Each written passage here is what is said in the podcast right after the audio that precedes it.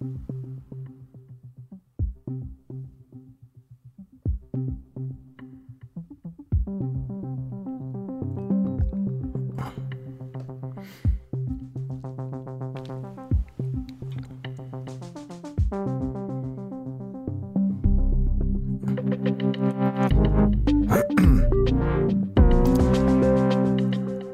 klokken er syv. Jeg vil egentlig gerne starte med en, øh, en lille opfordring til dig, der lytter med.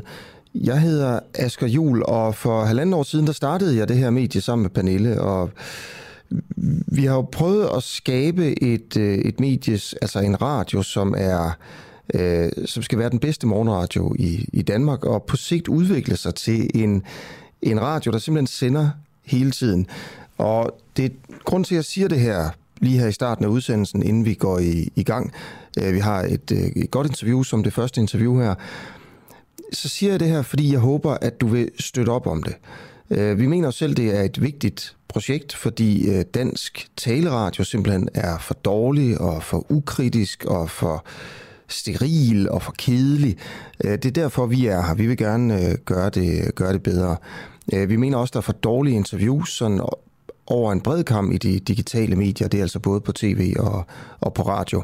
Og derfor så vil jeg så vil jeg bede dig om at overveje at støtte den, den øh, uafhængige ved at blive medlem hos os. Og målet er, at vi skal have 5.000 medlemmer inden nytår. Og vi er på cirka 3.400 noget i den stil.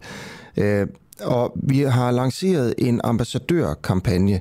Så hvis du tager din telefon frem nu her og sender en sms til 1245 og skriver AMB, AMB, de tre første bogstaver i ambassadør, og sender det til 1245, så får du et link tilbage, og så kan du blive medlem her hos os på nogle favorable betingelser her lige nu. Og det betyder, at hvis du melder dig ind på den her måde, så kan du selv vælge, hvor mange penge du vil give den første måned. Derefter så koster det 39 kroner om måneden, øh, og man kan melde sig fra, når man vil. Der er ikke nogen binding, der, der er ikke noget af alt det der. Men man kan for eksempel skrive 1 krone, når man melder sig ind, hvis man har lyst til at give 1 krone til os. Øh, man kan også lige klikke af, så får man en kop tilsendt, øh, hvor der står den uafhængige på. Og hvis man ser med på Facebook, så kan man se, hvordan koppen ser ud. Hvis man ikke ser med på Facebook, så kan man se, hvordan koppen ser ud, hvis man øh, bliver medlem på den her måde. Vi får ikke en krone i staten. Det her det er, det er drevet af, af folk, der støtter op. Så jeg håber, du vil overveje at sende en sms øh, til 1245 og skrive AMB. Og det her, det var en eller anden form for lille reklame, vi har i starten. Øh, så nu starter udsendelsen rigtigt. Og spørgsmålet er her ved det første interview, synes jeg, når du lytter med her de næste øh, 10 minutter til 13 minutter, øh, om Socialdemokratiet simpelthen har sat nye standarder for, hvordan man nægter at svare på spørgsmål.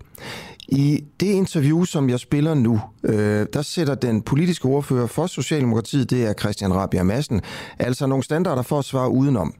Han vil ikke engang svare på, om han inderst inden kender svarene på de spørgsmål, som vi i forvejen godt ved, han ikke vil svare på. Han vil altså ikke svare på, om han ved det, som han ikke vil svare på. Det er en lille smule absurd, men, men prøv at hænge på et øjeblik. Og så øh, blander I øvrigt i programmet ved at sende en sms til 1245, og så skrive DUA, D-U-A-H, mellemrum, og så din, øh, din besked, eller skriv ind på, på Facebook. Den politiske ordfører her for øh, Socialdemokratiet, det er jo ham, der tit er blevet sendt i frontlinjen til at svare på de spørgsmål, der handler om øh, sms'erne i Mink-sagen, og hvorfor Mette Frederiksen øh, begyndte at slette sine sms'er systematisk. Han vil jo ikke svare på, øh, hvem rådgav Mette Frederiksen til at slette sine sms'er, hvornår begyndte hun at slette dem systematisk, sådan nogle ting. Øh, du skriver ja. nogle øh, tweets øh, her i dag. Blandt andet skriver du, Watergate, cover-up, politiefterforskning. De blå partier får det til at fremstå, som om regeringen kendte til manglende lovhjemmel, og at vi aktivt modarbejder kommissionen. Det er simpelthen ikke rigtigt. Synes du, at I bliver udsat for altså, uretfærdig kritik? Ja, det synes jeg. Jeg synes, at øh, når man eksempelvis øh, siger, at vi skulle have været vidne om, at øh, der ikke var lovhjemmel til beslutningen om mink, og siger, øh, at øh, alle kunne se, at der manglede lovhjemmel, så taler man jo imod bedre vidne, fordi det der var situationen, da vi træffede den, mange, den meget tunge, men også nødvendige beslutning om at aflive mink, der var det jo altså regeringen selv, der gjorde øh, Folketinget opmærksom på, at der var en hjemmesudfordring. Ja. Øhm, så det var også der selv opdagede det. Øh, tog også konsekvensen af det, øh, al den stund, at ministeren jo måtte øh, gå, gå på sagen. Så jeg synes, at der bliver kritiseret på en måde her, som øh, ikke er i overensstemmelse med, hvordan sandheden har været i, i det her forløb. Okay. Også selvom der er blevet begået fejl i forløbet, hvad vi jo også anerkender. Christian Rabia Madsen, vi har 10 minutter til det her interview, og der er cirka gået øh, et minut nu her. Så vil jeg høre, om vi kan lave en aftale. Jeg stiller nogle korte spørgsmål her, som egentlig kan besvares øh, forholdsvis kort. Og hvis du gør det, så vil jeg gerne høre bagefter om, øh, hvordan du ser sagen, og hvordan kritikken er, er uretfærdig. Lidt yderligere. Kan vi prøve det? Øh, jeg skal prøve at svare så kort som jeg kan. Tak. Jeg vil ikke uh, love det, og hvis det så kræver, at interviewet bliver længere, så må det gøre det. Altså, Nå. vi bliver nødt til okay. at, at tage det i, på en ordentlig måde. Ja, ikke, selvfølgelig. Det er en kompliceret sag, som også kræver, at vi taler ordentligt om det. Okay, du siger altså, at uh, Socialdemokratiet ikke aktivt modarbejder Mink-kommissionen. Så er der måske nogen, der vil spørge, jamen hvorfor gik der så 132 dage uh, før, altså fra Mink-kommissionen bad om sms'er fra statsministeren, indtil at I oplyste til Mink-kommissionen, at de var blevet slettet. 132 dage. Øh, grunden til, at spørge, det er jo fordi, at øh, der er eksperter ude og sige, at tiden er afgørende. Hvis man skal gendanne sms'erne, jo længere tid der går, jo sværere bliver det at gendanne dem. Øh, hvorfor gik der 132 dage? Det er heller ikke korrekt, at der går 132 dage, uden at der er dialog imellem øh, regeringen og, og kommissionen. Altså, Jamen, det er heller ikke det, jeg siger, er... indtil at de siger til kommissionen, at sms'erne er slettet. Det er, det er det. fordi, at man laver en aftale øh, med kommissionen om, hvornår de skal have øh, de sms'er, de beder om. Og der er løbende dialog imellem øh, regeringen øh, om, hvordan man skal tilvejebringe det, øh, det er meget øh, omfangsrige materiale. Det er første gang, man beder om sms'er mm. i det omfang, og derfor så tager det noget tid øh, for regeringen at få, at få tilvejebragt det materiale. Men der er løbende øh, dialog øh, med med ja. øh, kommissionen ja, jamen, også jamen, i den øh, tid. Jamen det er der. Men det er jo, der går 132 dage, før kommissionen får at vide, at sms'erne er slettet, fra de spørger. Så, så grund til, at der går så lang tid, det er jo mange måneder jo, øh, det er over fire måneder, det er hvad? Jamen det er, at der i den periode er dialog med kommissionen, hvor man løbende øh, diskuterer og får øh, tilrettelagt, hvordan mm. øh, så, det her materiale kan, kan, kan jeg forstår kan, ikke, hvordan det kan øh, være grunden. Altså, kan, kan, kan leveres, ikke også? Ja, ja, det er klart. Men altså, der går 132 dage. Du siger, at grunden til, at der går 132 dage, før man ligesom oplyser, at sms'erne er slettet, det er, at fordi man er så meget i dialog. Der er en dialog her. Ja, ja men hvad er øh, grunden til, at der går så lang tid? Hvorfor går der ikke en måned, for eksempel? Det er fordi, at den her dialog, den, den tager tid med kommissionen, mm. før man når hen til der, hvor man kan kan levere det materiale, som, okay. som man skal, hvor man skal levere. Okay. Christian Rabia Madsen, så er der også, øh, du er blevet stillet en masse spørgsmål, øh, og det er Mette Frederiksen egentlig også, øh, som offentligheden ikke har fået svar på, og det er jo noget, som Blå Blok går meget op i, og også mange journalister har gået op i det, for eksempel, hvornår begyndte Mette Frederiksen systematisk at slette sine sms'er? Øhm, og er det noget, du har lyst til at svare på nu? Det har jeg ikke uh, mulighed for at, at gå ind i, og okay. jeg synes heller ikke, at det er et specielt relevant spørgsmål. Nej, nej. Øh, men det, er og det mener jeg ikke, det er, fordi... Og det men må jeg spørge, om du ved det? Jeg kommer ikke til at gå ind i det spørgsmål. Nej, nej, men, nej det ved jeg, jeg godt. Synes, og jeg, jeg kommer ikke til at svare mere i den retning. Men ja. når jeg synes, at det ikke er et super relevant spørgsmål, så er det jo fordi, at statsministeren meget klart har sagt, at den praksis, man har i forhold til at øh, slette sms'er efter 30 dage, det har ikke noget at gøre med Mink-kommissionen. Det handler om informationssikkerhed, øh, ja. og du har modtaget rådgivning, og det er den rådgivning, du har fulgt. Mm. Det vil sige, at statsministeren har meget klart sagt, at der ikke er nogen sammenhæng der. Mm. Og så kan det godt være, at alle mulige borgerlige konspirationsteoretikere, ja. som vil prøve at lave den sammenhæng. Ja. Men den sammenhæng er der ikke, Nej. og det er der jo blevet svaret på. Ja, ja, det er også fint. Men jeg spørger dig, svaret på det her spørgsmål om, hvornår hun begyndte at slette. Kender du jeg er med på, at du ikke vil svare på det, og du ikke synes, det er et vigtigt spørgsmål. Men jeg er interesseret i, om du kender svaret på det. Altså ved du, uden du skal svare på hvornår, men, men ved du egentlig godt, hvornår hun begynder at slette? Men det kommer jeg ikke til at, at, at, at gå nærmere ind i det der. Nej, nej, men ved du det? Personligt har du den viden, men du vil bare ikke sige den? Jamen, jeg, jeg kommer ikke til at, at, at, at svare mere nej. på det spørgsmål, end jeg, end jeg har svaret. Hvorfor? Øh, og det gælder ja. øh, begge måder at svare på. Okay, så du vil altså ikke svare på, om du ved, hvornår Mette Frederiksen begyndte at slette sms'er. Så jeg mener, det relevante her, det er, at ja, det er også fint, og det har du også sagt. klart sagt, at der ikke Så er der det der andet spørgsmål, som... Undskyld, jeg afbryder, men det er bare, fordi du har sagt det. Og du ved, øh... ja, ja. Jeg havde også svaret det andet. Jo, så. Ja, ja. Ja. Så er der det andet, øh, et andet spørgsmål, som, som folk rigtig gerne vil have svar på. Nogle, nogle folk i hvert fald vil have svar på. Ikke? Det er, jo. hvem rådgav Mette Frederiksen til, at hun skulle slette sine sms'er systematisk? Øhm, det er jo også noget, som I er blevet spurgt om mange gange, og som, hvor I ikke har ville svare. Øhm, og altså, det er, vi taler om, hvilke personer har rådgivet statsministeren til det. Ved du, hvilke personer, der har givet Mette Frederiksen det råd her? Nej, det ved jeg i sagens natur okay. ikke. Og jeg mener også, at det er et helt vildt spørgsmål. Altså, vi ja. har der ingen tradition for, at vi øh, skal øh, sætte enkelte embedsfolk, øh, som ikke har mulighed for at øh, forsvare sig i offentligheden, ja. til regnskab for, ja. hvordan der er blevet rådgivet i et ministerium. Okay. Altså, det, jeg ved, jeg ved slet ikke, det ville være helt øh, vild situation at sætte embedsværket i. Statsministeren har, modgivet, har modtaget en rådgivning, som handler om, at man skal slette sms'er på sin telefon efter ja. 30 dage, af informationssikkerhedsmæssige hensyn. Ja. Det er statsministeriet, der har givet rådgivning. Jeg kan slet ikke forstå, det kan rele- være relevant for nogen, nej. Øh, hvilken konkret embedsmand, der har gjort okay, det. Okay, det er også i orden. Men du ved det jo heller ikke, siger du. Så så, Nej, det har jeg jo selvfølgelig ikke nogen Nej, nej, okay, fint nok. Nej. Det kunne godt være, at, men det ved du ikke, det er også, det er også glimrende. Ved du om den, det råd om, at hun skulle begynde at slette systematisk af sikkerhedsmæssige grunde, som I siger, øh, ved du om det kommer fra en sikkerhedstjeneste, altså øh, Forsvarets efterretningstjeneste, politiets efterretningstjeneste, eller, eller måske endda politiet? Det ligger vel næsten i svaret på mit tidligere spørgsmål, at øh, det er en rådgivning, øh, som statsministeren har oplyst, statsministeren har modtaget øh, af statsministeriet, og ja. det er en rådgivning, som hun har valgt at efterleve. Jo, det, det kommer. Ja, ja, ja. Men jeg spørger ikke, om det kommer fra statsministeriet. Jeg, kom, jeg spørger, om statsministeriet er blevet rådgivet til, at statsministeren skulle slette sine sms'er fra en fra efterretningstjenesterne eller politiet? Det, det ved jeg. Øh, det ved jeg simpelthen ikke. Det ved du ikke. Og jeg synes okay. også, at... Jamen, så kan at du heller ikke svare på det.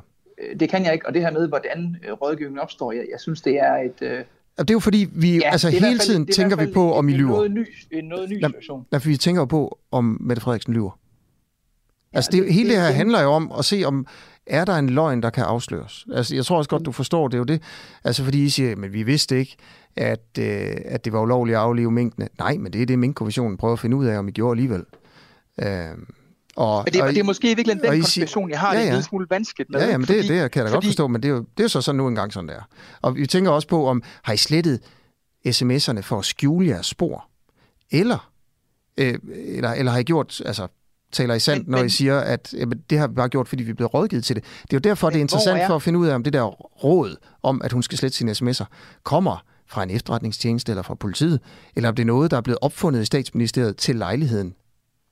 Det bliver bare i hvert fald en smule for konspiratorisk for min smag. Ja, ja, okay. hvad, skulle vores, hvad skulle vores argument være for ikke med det samme at sige til Folketinget, at vi har en hjemmelsudfordring, som vi skal have på plads, før vi kan træffe den nødvendige beslutning. Det er af sundhedshensyn at aflive mink. Det, det, det ville da være have været langt bedre for, for, for regeringen, øh, hvis vi havde vidst det, da vi træffede beslutningen, at der var en hjemmelsudfordring, og have sagt det. Efterfølgende er det jo sådan, at et flertal i Folketinget, de vedtager den her hastelovgivning. Det kunne vi have fået, før vi havde øh, før vi var gået videre med det. Mm. Det er jo endda sådan, at da vi siger til Folketinget, at det er nødvendigt af sundhedsmæssige hensyn i forlængelse af den rådgivning, vi har modtaget fra sundhedsmyndighederne og aflive mink, at der er Jakob Ellemann jo øh, som en af de første ude at skrive til sin gruppe, at selvfølgelig skal vi bakke op mm. om sundhedsmyndighederne øh, og aflive de her mink mm. i den situation. Havde vi på det tidspunkt vidst, at der var en lovhjemmelsudfordring, så havde det været helt åbenlyst for os, at vi skulle oplyse Folketinget om det, hvad vi jo så også gør, da vi ja. gjort opmærksom okay. på det. Så det er helt fint, at man stiller spørgsmål. Jo. Jeg har bare enormt ja. svært ved at se, jeg var enormt svært ja. ved at se, hvor vores incitament ja. til at sige andet end sandheden her ja, ja. Jo, jo, men altså vi prøver at undersøge, om I bevidst brød loven. Ikke? Ligesom der er nogen, der prøver at undersøge, om Støjberg bevidst brød loven øh, i den der anden sag i rigsretten, der kører lige nu. Sådan er det nu engang. Det øh, og det er jo fint nok, så, men så kommer det et andet spørgsmål her. Ved ja. du, om Mette Frederiksen har gemt eller journaliseret nogen som helst sms'er fra dagene omkring øh, beslutningen om at slå alle de der mink øh, ned, blev taget? Statsministeren har jo klart øh, tilkendegivet, at øh, journaliseringspligten øh, i statsministeriet selvfølgelig bliver, bliver overholdt. Men har hun gemt og journaliseret nogen som helst sms'er, ved det? Det, der er afgørende, det er, at journaliseringspligten overholdes. Og jeg, Ja. jeg har jo jeg har jo Ved du, øh, indsigt kender du svaret på spørgsmålet? Det er fint nok. Du, Nej, men det, det jeg vil bare hellere er have, at du siger, at det vil jeg ikke svare på, i stedet for at du Her- snakker her udenom. Det er sådan spild af tid. Nej, jeg snakker altså. ikke udenom. Jeg snakker Ja. ikke udenom. Ved du, om hun har gemt eller afgørende her- journaliseret en eneste sms fra de dage der? jeg, jeg kan jo jeg kan jo, og ingen kan jo vide, i hvilket omfang, hvilke sms'er er omfattet af journaliseringspligten. Det afgørende her, det er jo, Nej, journaliseringspligten Ved du, om hun har- Og det er den. Gemt eller journaliseret en eneste sms? Jamen, det, det kommer ikke til at gå nærmere ind i. Nej, nej, men det ved du her, det? det Altså, du er fint nok, hvis du ikke vil svare. Jeg, jeg er faktisk interesseret i, om du er, ligger inde med viden, som du bare nægter at dele med offentligheden her. men, men det kommer ikke til at gå nærmere ind i. Også fordi det afgørende her, det er, om journaliseringspligten Mm. er overholdt. Okay. Jeg synes, det er, altså... Der, der er simpelthen nogle ting, hvor jeg ikke engang kan få at vide, om du, du... Altså, det er med på, at du ikke vil svare på det, fordi du ikke synes, det er relevant, men du vil ikke engang sige, om du ved det. Altså det her Ja, med, hvornår synes- hun begyndte at slette, og øh, om hun har gemt den eneste sms fra de dage der. Hvorfor vil du ikke engang bare sige, om du ved det? Det, synes, det tror jeg, der er mange, der undrer sig over lige nu. Altså, hvad, hvorfor er det hemmelighedskrammeri? Det, det er muligt. Jeg synes, jeg øh, har gjort, hvad jeg kan for øh, meget klart at svare på, hvordan vi ser den her sag, og også meget klart sagt, hvad vi mener, der er relevant i den her sag. Okay. Og så, nu er jeg færdig med, med de ligesom, spørgsmål, jeg havde forberedt. Så må du gerne prøve at uddybe, hvorfor at du mener, I, øh, eller hvordan, fortæl, hvordan I er udsat for uretfærdig kritik. Jamen, jeg synes da eksempelvis, at det er øh, helt øh, forkert, at oppositionen eksempelvis bliver ved med at sige, at øh, vi har øh, aflevet øh, mængdene velvidende, at der var en hjemmesudfordring. Når vi nu meget klart har sagt, at øh, det vidste vi ikke. Og det i øvrigt også er velbelyst, at det var os, der gjorde opmærksom på, Mm. at der var en hjemmesudfordring. Lyver politikere nogle gange for at redde deres egen skin? Øh, ja, gør I hvert fald ikke. Og Nej, nej, øh, men- det gør regeringen heller ikke. Oh, okay. Men det gør, kan Venstre finde på det? Det ved jeg ikke. Jeg synes, det ville være noget underligt noget at begynde at spekulere i. Jeg synes, øh, Venstre skulle øh, forholde sig til, at øh, det er fint at være opposition og være kritisk, men man skal lade være med at sige nogle ting i den offentlige debat og gentage nogle ting, som man ved øh, ikke er i overensstemmelse med sandheden. Mm. Kunne Inger Støjberg finde på at sige nogle ting, der ikke var i overensstemmelse med sandheden for at redde sin politiske karriere? Vurderer du? Bare sådan en politisk øh, vurdering af, hvordan, lad os sige, øh, Inger Støjberg kunne finde på at agere. Der kan du ringe til Peter Mogensen og Michael Christiansen, hvis du vil have den slags vurderinger. Ja. Øhm, okay, men andre ting, hvor I er blevet misforstået? Lad os øh, holde det ved, ved det i den her omgang. Okay, Jamen, så vil jeg gerne sige tusind tak for interviewet. Tak fordi jeg måtte være med. Det var slet. Hej. Hej. Tak til Christian Rabia Madsen øh, for, for det her interview. Klokken er 8 minutter over syv. Du lytter til den, øh, den uafhængige. Jeg håber øh, igen, at, at du vil støtte det her projekt, og du kan gøre det lige nu øh, øh, ved at sende en sms til øh, 1245 og skrive AMB for ambassadør, fordi vi lige nu har en ambassadørkampagne, og jeg har meldt mig som en af ambassadørerne. Og det betyder, at hvis du gør det på den her måde, så får du nogle fordele, som du kun får lige nu. Og det er, at du selv kan vælge, øh, hvor meget det skal koste dig den første måned. Øh, du kan bare skrive en krone, hvis det er det. Øh, der er ikke nogen binding, og du kan i øvrigt også få en gratis kop tilsendt øh, til din bopæl, en, øh, en, den uafhængige kop. Så skriv altså Øh, AMB til 1245 lige nu. Det er et tilbud, der ikke gælder særlig længe. Øh, og så støtter du det her, øh, det her foretagende. Øh, der er kommet nogle øh, kommentarer fra jer, der lytter med lige nu her til morgen. Øh, Frederik, der, det er sådan meget kritik af Christian Rabia Madsen her. Øh, der, der er flere, at der, der mener, at han svarer udenom. Frederik siger, han lyder øh, øh, ligesom mig til en 5. klasses fremlæggelse i folkeskolen. Hans Rebel skriver, det er next level i at tale udenom, det må man give ham. Bjarne Rask skriver, øh, det er der ikke tradition for, hvor herre bevares. Hvem er det lige, der reelt hænger embedsværket til tør i offentligheden for at redde egen røv? Mik Bil skriver, det er ikke korrekt, at det er nødvendigt af sundhedsmæssige hensyn, da jeg er dementeret flere gange af både Mølbak og andre eksperter. Så er der en, der skriver, at vi skal sende manden en redningsvest. Øh, Han er ved at drukne, og øh, det her interview, det understreger perfekt, hvorfor tilliden er væk til politikerne. Der er et kæmpe demokratisk problem, skriver altså Karsten. Okay, klokken er 20 minutter over syv. Vi skal selvfølgelig også nå andet i dag. Vi afslører her til morgen, at Mellemfolkeligt Samvirke, som jo er nogen bliver beskyldt for at være øh, øh, en venstreorienteret organisation, som får millioner i statsstøtte, udlejer Øh, deres lokaler til Extinction Rebellion, en klimaorganisation, som virker ved at bryde loven. Øh, det er en klimaorganisation, som, øh, som, som excellerer i det, der hedder civil ulydighed. Det er jo også noget, Greenpeace gør og sådan noget. Det er jo ikke, fordi det er så usædvanligt.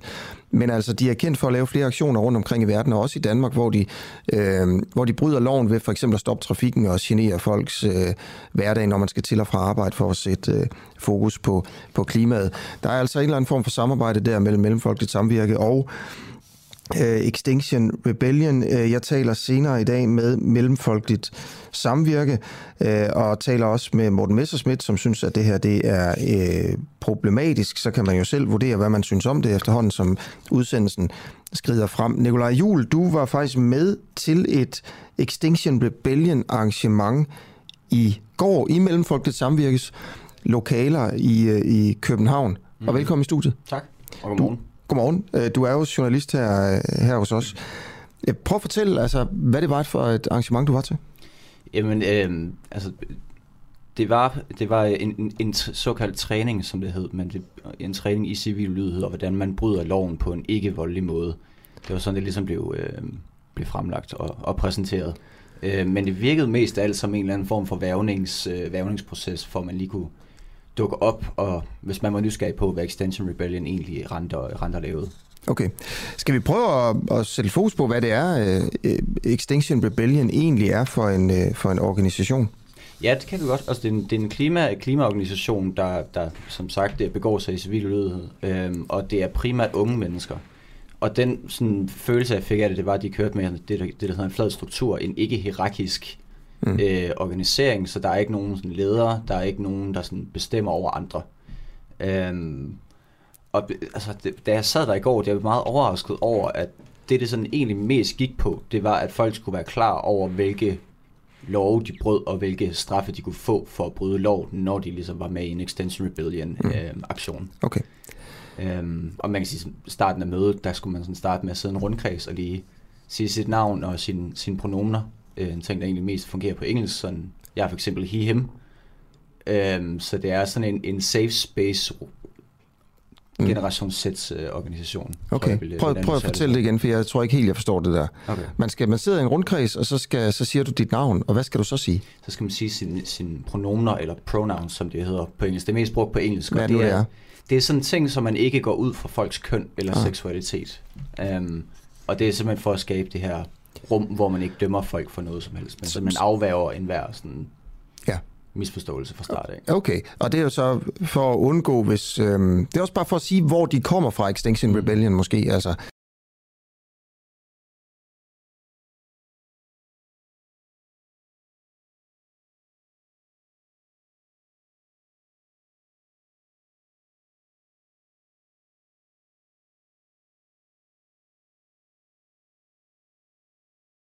Var der nogen, der sagde noget, øh, hvor du tænkte, åh, oh, den havde jeg ikke lige set komme? Nej, ikke... ikke Alle sagde ikke, ham og hun? Ja, det var meget, øh, det var meget normalt. Okay. Uh, Extinction Rebellion har jo flere gange stoppet trafikken i både København og Aarhus. Uh, politiet har måttet fjerne dem her. Det er den civile ulydighed. I England har uh, aktivistgruppen også blokeret indgangen til børsen, til lufthavnene, til flere politiske institutioner. Uh, og det førte til flere anholdelser.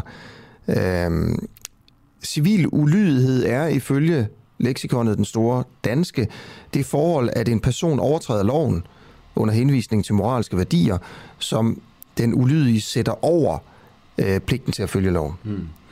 Og øh, det er altså, de træner sig i civil ulydighed til i går aftes til, til det arrangement, du var til, og som du fortæller om her til morgen, i Mellemfolkeligt Samvirkes lokaler.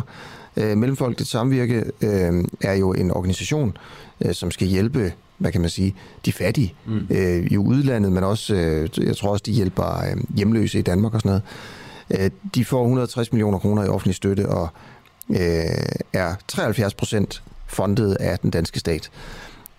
Så I sidder altså der i rundkredsen. Hvad mm. sker der så?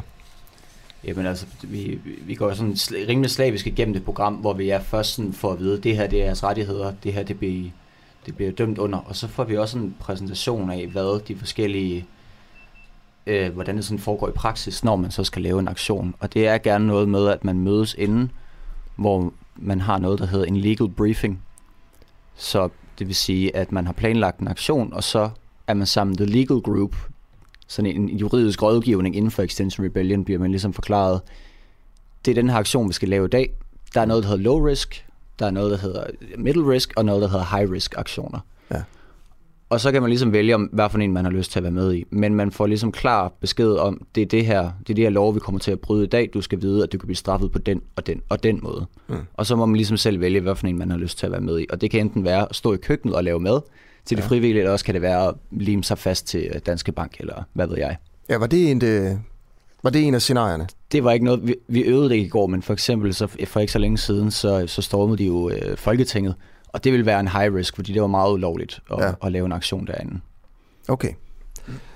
altså, blev der talt om konkrete aktioner, som, som man kunne forestille sig at lave i fremtiden? Jamen, det er nemlig det, for jeg spurgte nemlig, om, om nogle af dem skulle til Glasgow øh, til COP26, og øh, det jeg kunne få at vide, det var, at der var nogen, der var derovre, spurgte selvfølgelig, ved du ved, ved, hvilke aktioner der kommer til at være? Og det, det kunne jeg ikke vide. Det var meget sådan, det var meget lukket, og det er også fordi, det foregår i sådan nogle affinity groups, som det hedder. Ja. Små fællesskaber internt i Extension Rebellion, som hver især planlægger aktionerne. Så sådan, de store aktioner er egentlig hemmeligholdt for, altså for menige, menige medlemmer. Det er noget, mm. man aftaler internt i de her små grupper. Okay. Er der, øh, er der planer om at lave noget i Danmark? Det kan, ja, det er der faktisk. Og jeg har, et, øh, jeg har et program for, hvad det næste, der kommer til at, der kommer til at ske er. Og det er blandt andet en øh, blokering af, af oliefirmaet Total, som de vist også har blokeret, øh, blokeret før. Det er dem, der udvinder olie i øh, Nordsøen. Okay, hvornår kommer det til at ske? Det kommer til at ske, øh, ske i november. Ved du, hvornår? Ja, jeg har, det, jeg har taget to et billede af deres, ja. af deres program, så det, Fedt, det kommer jeg til at... Øh... Skal vi ikke afsløre det? Jo, hvis jeg kan finde Eller hvad? Kan jeg få min telefon? Vi kan også afsløre det i morgen. Det kan vi også godt. Ja. Det kan vi også godt. Øhm, okay, super godt. Nikolaj, er der mere, du sådan lige hurtigt vil fortælle? Øh, ikke andet end, at øh, altså, det er jo en gruppe, der er meget, meget bevidst om, at de bryder loven. Ja. Og det er ligesom deres virkemiddel. Man kan så sige, at den legal briefing, man fik, den var, den var således, at vi fik briefing i, at, at det, det er på en ikke-voldelig måde. Lige snart du bliver voldelig, så kan den juridiske ja. øh, øh, briefing ikke hjælpe dig. Det vil de ikke rådgive i. Nikolaj Jul, øh, journalist her på Den Uafhængige. Tak fordi du kom forbi, og tak fordi du var til øh, det her arrangement i går, øh, som vi jo så altså, kommer til at beskæftige os en del med her til morgen. Både hvad fanden går det ud på med samarbejdet mellem Mellemfolkeligt Samvirke og Extinction Rebellion, der jo bare ligesom altså, har til formål at, at bryde loven på en ikke-voldelig måde for klimaets skyld. Mm. Og øh, men også Extinction Rebellion, og vi har fundet en en fra Extinction Rebellion, som er i Glasgow lige nu, mm. som vi ringer til her, øh, og jeg skal interviewe ham øh, om cirka 20-25 minutter. Men først til en historie om bananer i øh, Tyrkiet. Det er noget tyder på, at det er farligt at spise bananer i Tyrkiet, hvis man kommer fra Syrien. Nu skal du høre her. Det her, det er øh, en video, der florerer, og som egentlig sådan, øh, det er videoer som den her, der, der, sætter det, der har sat det hele i sving. Øh, Videoen er optaget i Tyrkiet. Det er lyden af 10 syriske personer. Kilolarla muz alıyorsunuz pazarlardan.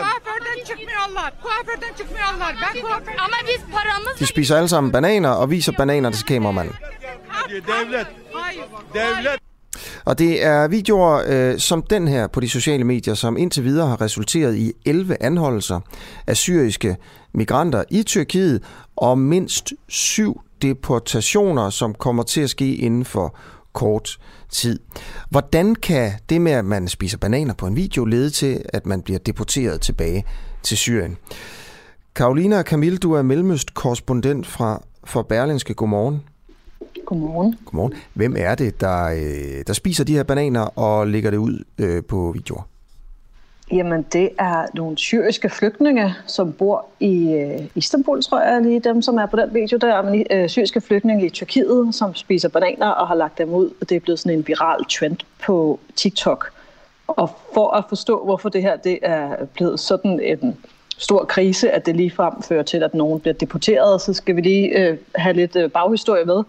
som er, at i, øh, for et par uger siden var der et øh, tv-indslag, eller måske var det bare et online-indslag, hvor, hvor man kunne se en, en stor gruppe tyrkiske øh, mænd og kvinder, der nærmest sådan verbalt overfaldt en syrisk studerende på gaden. De diskuterede, at, eller de sagde til hende, I lever så meget bedre end os, vi har det rigtig svært, der er økonomisk krise i Tyrkiet, men I syrer, som der i parentes bemærket er næsten 4 millioner af i Tyrkiet, I lever i sus og dus. Øh, og så kommer manden på et tidspunkt med en, øh, en bemærkning, hvor han siger, jeg har ikke engang råd til at købe bananer, I køber bananer i kilovis. Og bananer i Tyrkiet er en af de øh, relativt dyre frugter, fordi den bliver importeret fra udlandet, og det bliver altså set som et symbol for at det her liv i, i sus og dus. Men det er jo også på mange måder et øh, absurd udsagn, alt den stund, at, at syre er absolut i bunden af, af det tyrkiske samfund. Der er økonomisk krise, som presser alle i, i landet, men i allerhøjst grad de syriske flygtninge.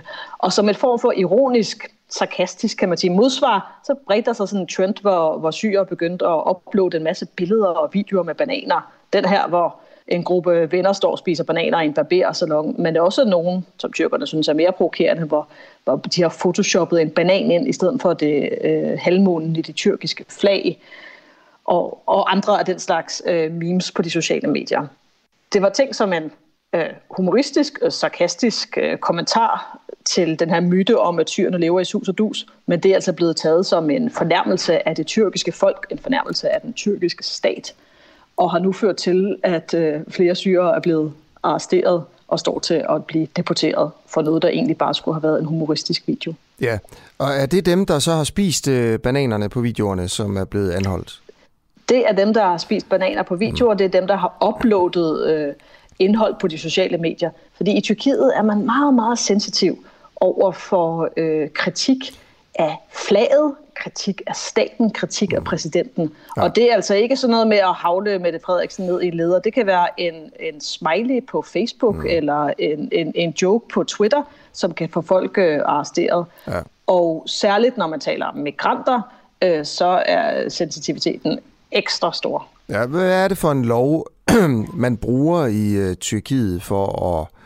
Øh, altså når man, når man anholder en for at spise en banan, og så sender dem ud af landet? Hvad, hvad, ja. Ja, Ja, ja, den del er så en lille smule uklar, fordi sådan er mm. det også i Tyrkiet, at, at, at der kommer nogle bombastiske meldinger, og så sidder folk og tænker, hvad er det overhovedet for en forbrydelse, de har, øh, øh, altså hvad er det for en par, paragraf, det her det hører ind under. Men, men der er kommet nogle indikationer af det på den måde, at, at øh, øh, politiet i Istanbul har sagt, at de her mennesker er blevet arresteret for øh, provokerende handlinger, som ligesom opildner til had og som fornærmer det tyrkiske folk. Og det er der altså nogle paragrafer, der hedder, at man ikke må fornærme, i hvert fald staten. Så sandsynligvis er det dem, de er blevet øh, øh arresteret under. Så er der så den del, der handler om deportering, for det er jo øh, dybt kontroversielt at deportere folk til, til Syrien. Vi ved jo selv fra Danmark, øh, hvordan den danske regering, som egentlig ønsker at sende syre tilbage, har kvaler med det, fordi man ikke rigtig kan, når det kommer til stykket. Og det kan tyrker altså heller ikke rigtigt, når det kommer til stykket. Men de har jo så den øh, øh forbandelse eller luksus, hvordan man vil, vil, øh, vil vente, at de jo deler grænse med Syrien. Så der har været eksempler på tidligere, at man har anholdt eller fanget nogle syre for at have et forkert øh, identitetskort eller opholdt sig det forkerte sted, og så simpelthen kørt dem tilbage igen ind i Syrien og, mm. og dumpet dem af på den anden side af grænsen. Okay. Og det, det frygter menneskerettighedsorganisationerne jo, at vil ske nu i den her sammenhæng. Så det her det er vel en historie om, øh, vi går ud fra om flere forskellige ting. Et af spændingerne mellem øh, de mange syriske flygtninge i Tyrkiet og, hvad kan man sige, øh, og myndighederne og, og mange tyrkere, de er sådan, de er sådan ret øh, betændte, og der skal ikke særlig meget til for at sætte følelserne i kog. Øhm, men det er vel også en historie om altså retssystemet i, i Tyrkiet, øh, som, ja, som, er, altså, som er gået, altså, som er ret sindssygt, ikke? Altså, der er ikke, der er ikke så meget øh, retssikkerhed for, for folk, nej, som, som for eksempel er, er, er flygtninge, eller der kritiserer Erdogan, eller... Der har jo lige været en, en temmelig eksplosiv diplomatisk krise, hvor Danmark jo også spillede en, mm. en rolle for et par uger siden, hvor det var, at øh, den danske ambassadør og ni andre vestlige ambassadører skrev et åbent brev til den tyrkiske regering, hvor de anmodede om at få løsladt en, en tyrkisk aktivist, øh, som har siddet fængslet i fire år, uden egentlig at være blevet øh, dømt for noget som helst. Øh, og, og det blev for Danmark og de andre vestlige lande set som et udtryk for den her crackdown, som tyrkerne har gjort for alle kritiske stemmer. Det er altså intellektuelle, øh, journalister, øh, nogen, der bare, øh, hvad skal vi sige, kommer med den mindste kritik af den tyrkiske regering, er meget, meget udsat for at blive øh, arresteret, øh, komme i fængsel og få en, få en mm. efter vores standarder ikke øh, retfærdig rettergang. Okay, vil du have tusind tak, fordi øh, du vil være med her til morgen. Det var så lidt. God morgen til jer. I lige måde. Ja, klokken er fem minutter over halv øh, otte. Husk at øh, bland dig i, øh, debat, i øh, programmet her, hvis du skulle have lyst til det. Øh, jeg sidder hele morgenen, og vi laver mange af vores egne historier øh, her til morgen, men jeg sidder også og fortæller om, hvad der sådan sker rundt omkring, sådan at du ikke behøver at gå ind på nogle, øh, nogle hjemmesider her, mens du lytter til radio. Du behøver ikke øh, gå over på pressens radioavis på P1. Øh, du kan bare blive her, fordi jeg skal nok fortælle dig alt det vigtige, der sker. Øh, og jeg kan fortælle dig, at øh, noget af det, der ligesom sker her til morgen, som man sikkert kan finde i, øh, i nyhedsudsendelserne rundt omkring, øh, det er, at øh, sygeplejersker på 13 hospitaler nedlægger arbejdet i en time her til morgen. Det siger en talsperson. Onsdag morgen, der ventede sygeplejersker på flere af landets hospitaler og nedlægge arbejdet i en times tid. Arbejdsnedlæggelsen er varslet til at vare fra klokken 7.45.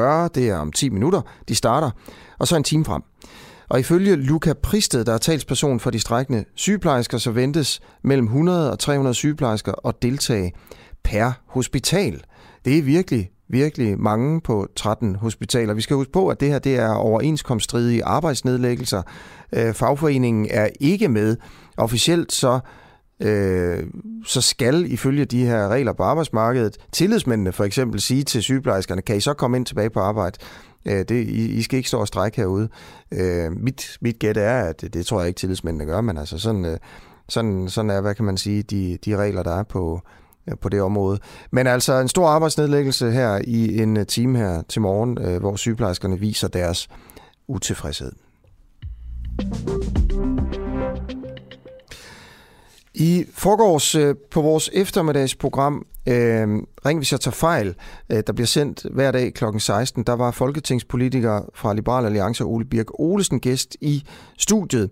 Øh, og det er jo et program, der handler om, at man kan ringe ind. Øh, og så kan man simpelthen bare sige til verden, øh, eller verdens gæst, hvis der er sådan en med, at de tager fejl i det, de nu siger. Øh, og øh, der er ikke nogen sluse, der er ikke noget øh, censur i forhold til, øh, at du bliver lukket ind, du bliver ikke lukket ind, vi vil ikke snakke med dig, vi vil gerne snakke med dig. Øh, de har simpelthen deres mobiltelefon, som man kan ringe på, med direkte ind i studiet og tager den, mens de er live. Øh, og der er altså en lytter, der hedder Kim Madsen, der ringer ind for at tale med den tidligere minister, altså Ole Birk Olsen. Øh, og i den forbindelse, der, der sker der noget interessant. Ham, der ringer ind, hedder Kim Madsen og er flexjobber. Han sidder i kørestol, og så er han formand i foreningen Jobcenterets Offre. Og jeg vil gerne spille et lille klip her. Og der kan du altså høre Ole Birk Olsen fortælle Kim, hvordan øh, Kim og Kims forening malker systemet, og at nogle folk dyrker deres skavanker for at få offentlig forsørgelse. Lyt selv. Uh, Ole, har du ikke nogen skarpe spørgsmål til mig, som, som er en, der, der strider lidt imod systemet? Ah, ved du hvad? Øh, jeg, jeg er egentlig ikke enig i, at du strider os meget imod systemet. Jeg synes mere, at du, øh, prøv, at du og din forening forsøger at, at malke systemet nogle gange. At malke systemet? Ja, jeg synes, at I lever jo af systemet. I, det er jo ikke, I lever jo ikke på trods af systemet. I lever af systemet. Øh, gør vi det? Ja, det gør I da. Det er der systemet, der betaler jeres øh, mad jeres tag overhovedet. Ja, men er det Så det, ikke er, ikke, det, det, altså, det er lidt mærkeligt at sige, at du er sådan en oprør imod systemet, når, du, når systemet i virkeligheden forsørger dig. Jamen, jeg, jeg ville jo for eksempel gerne have været ude på arbejdsmarkedet for længe siden. Det kunne jeg komme i en anden form, hvis det var, at jobcenteret havde sluppet mig fri. Men det ville jeg ikke. Det ville jeg ikke. Jeg kunne for eksempel ikke gå ud og, og så arbejde en eller to timer ved siden af min kontanthjælp, for der var ikke nogen arbejdsgiver, der ville have mig, fordi at, øh, at, at jeg kun arbejder cirka 20 procent. Øhm, Så, så jeg kunne ikke bare gøre det. Men det, kan, men, jeg, det, jeg, det er bare lidt... For, for mig er det jo sådan lidt svært at forstå, når du har at gøre med en, med en person, der har nogle ressourcer, og også en ressourcer til at stå i spidsen for en forening, som du siger har 22.000 medlemmer. Øh, øh ringe ind til et program og, og tale offentligt øh, din sag osv., at du ikke skulle have ressourcer til at også bare at, at finde en niche på arbejdsmarkedet, hvor du kunne være. Det, for mig er det svært at forstå. Øh, ja, men, men, men der er det ved det. Øh, jeg er født i 59. Øh, Jeg har kun grundskolen og, og ikke sådan specielt høje karakterer. Jeg kan ikke, jeg har for eksempel ikke helbred til, at jeg kan sidde på en skolebænk og så tage en uddannelse, som var en 4-5 år. Øh, det, det, det har jeg slet ikke helbred til. Øh, så derfor så er jeg, nøjes, jeg har nødt til at så nøjes med de der sådan, forhåndværende jobs, der kan være, hvor jeg kan lave en lille smule fysisk.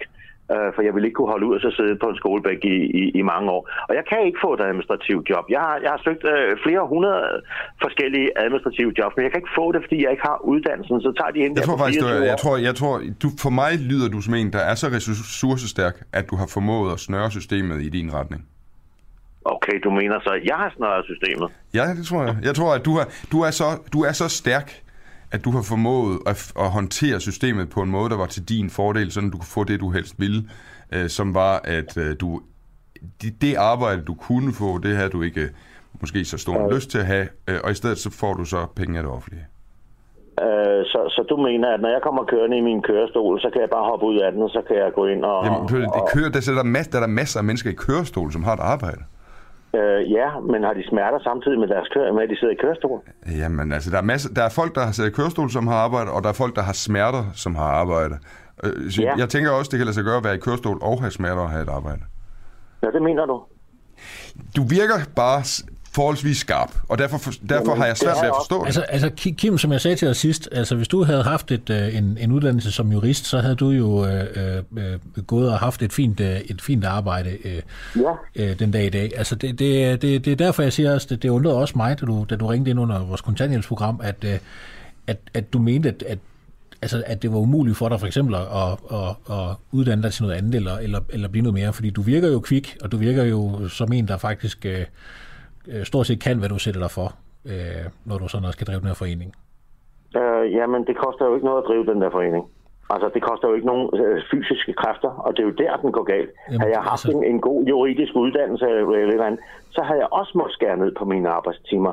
Så havde jeg ikke kunne sidde på en kontorstol så langt. Så jeg kan Ja, ikke men altså på et, kontorstol. på, en, på et øh, job som jurist, der vil jeg sige, at man kan leve et rigtig godt liv på kun 15-20 timers arbejde, uden problem i min verden. Det kan, da, det kan da godt være, men jeg havde jo nok, måske ikke evnerne til det, eller øh, jeg havde måske ikke de kognitive evner til det, da jeg var ung, til at så tage den uddannelse. Hmm. Måske er jeg bare blevet voksen lidt, i en lidt sen alder. Jamen, det er da også, og det er også, det er også helt okay. Men, men når man så bliver voksen, så synes jeg bare, så kan man jo så starte på det tidspunkt. Altså, Altså, det vil sige, at du mener, at jeg skulle tage en uddannelse nu? Nej, jeg, du skal ikke nødvendigvis tage en uddannelse. Det kan, det kan være, at du skal være telefonsælger eller et eller andet. Jeg ved, jeg ved det ikke. Jeg kan, jeg kan, det er bare som om, at du finder, at du går meget op i, hvorfor du ikke kan arbejde, i stedet for at finde øh, de ting, du kan, så du kan få et arbejde.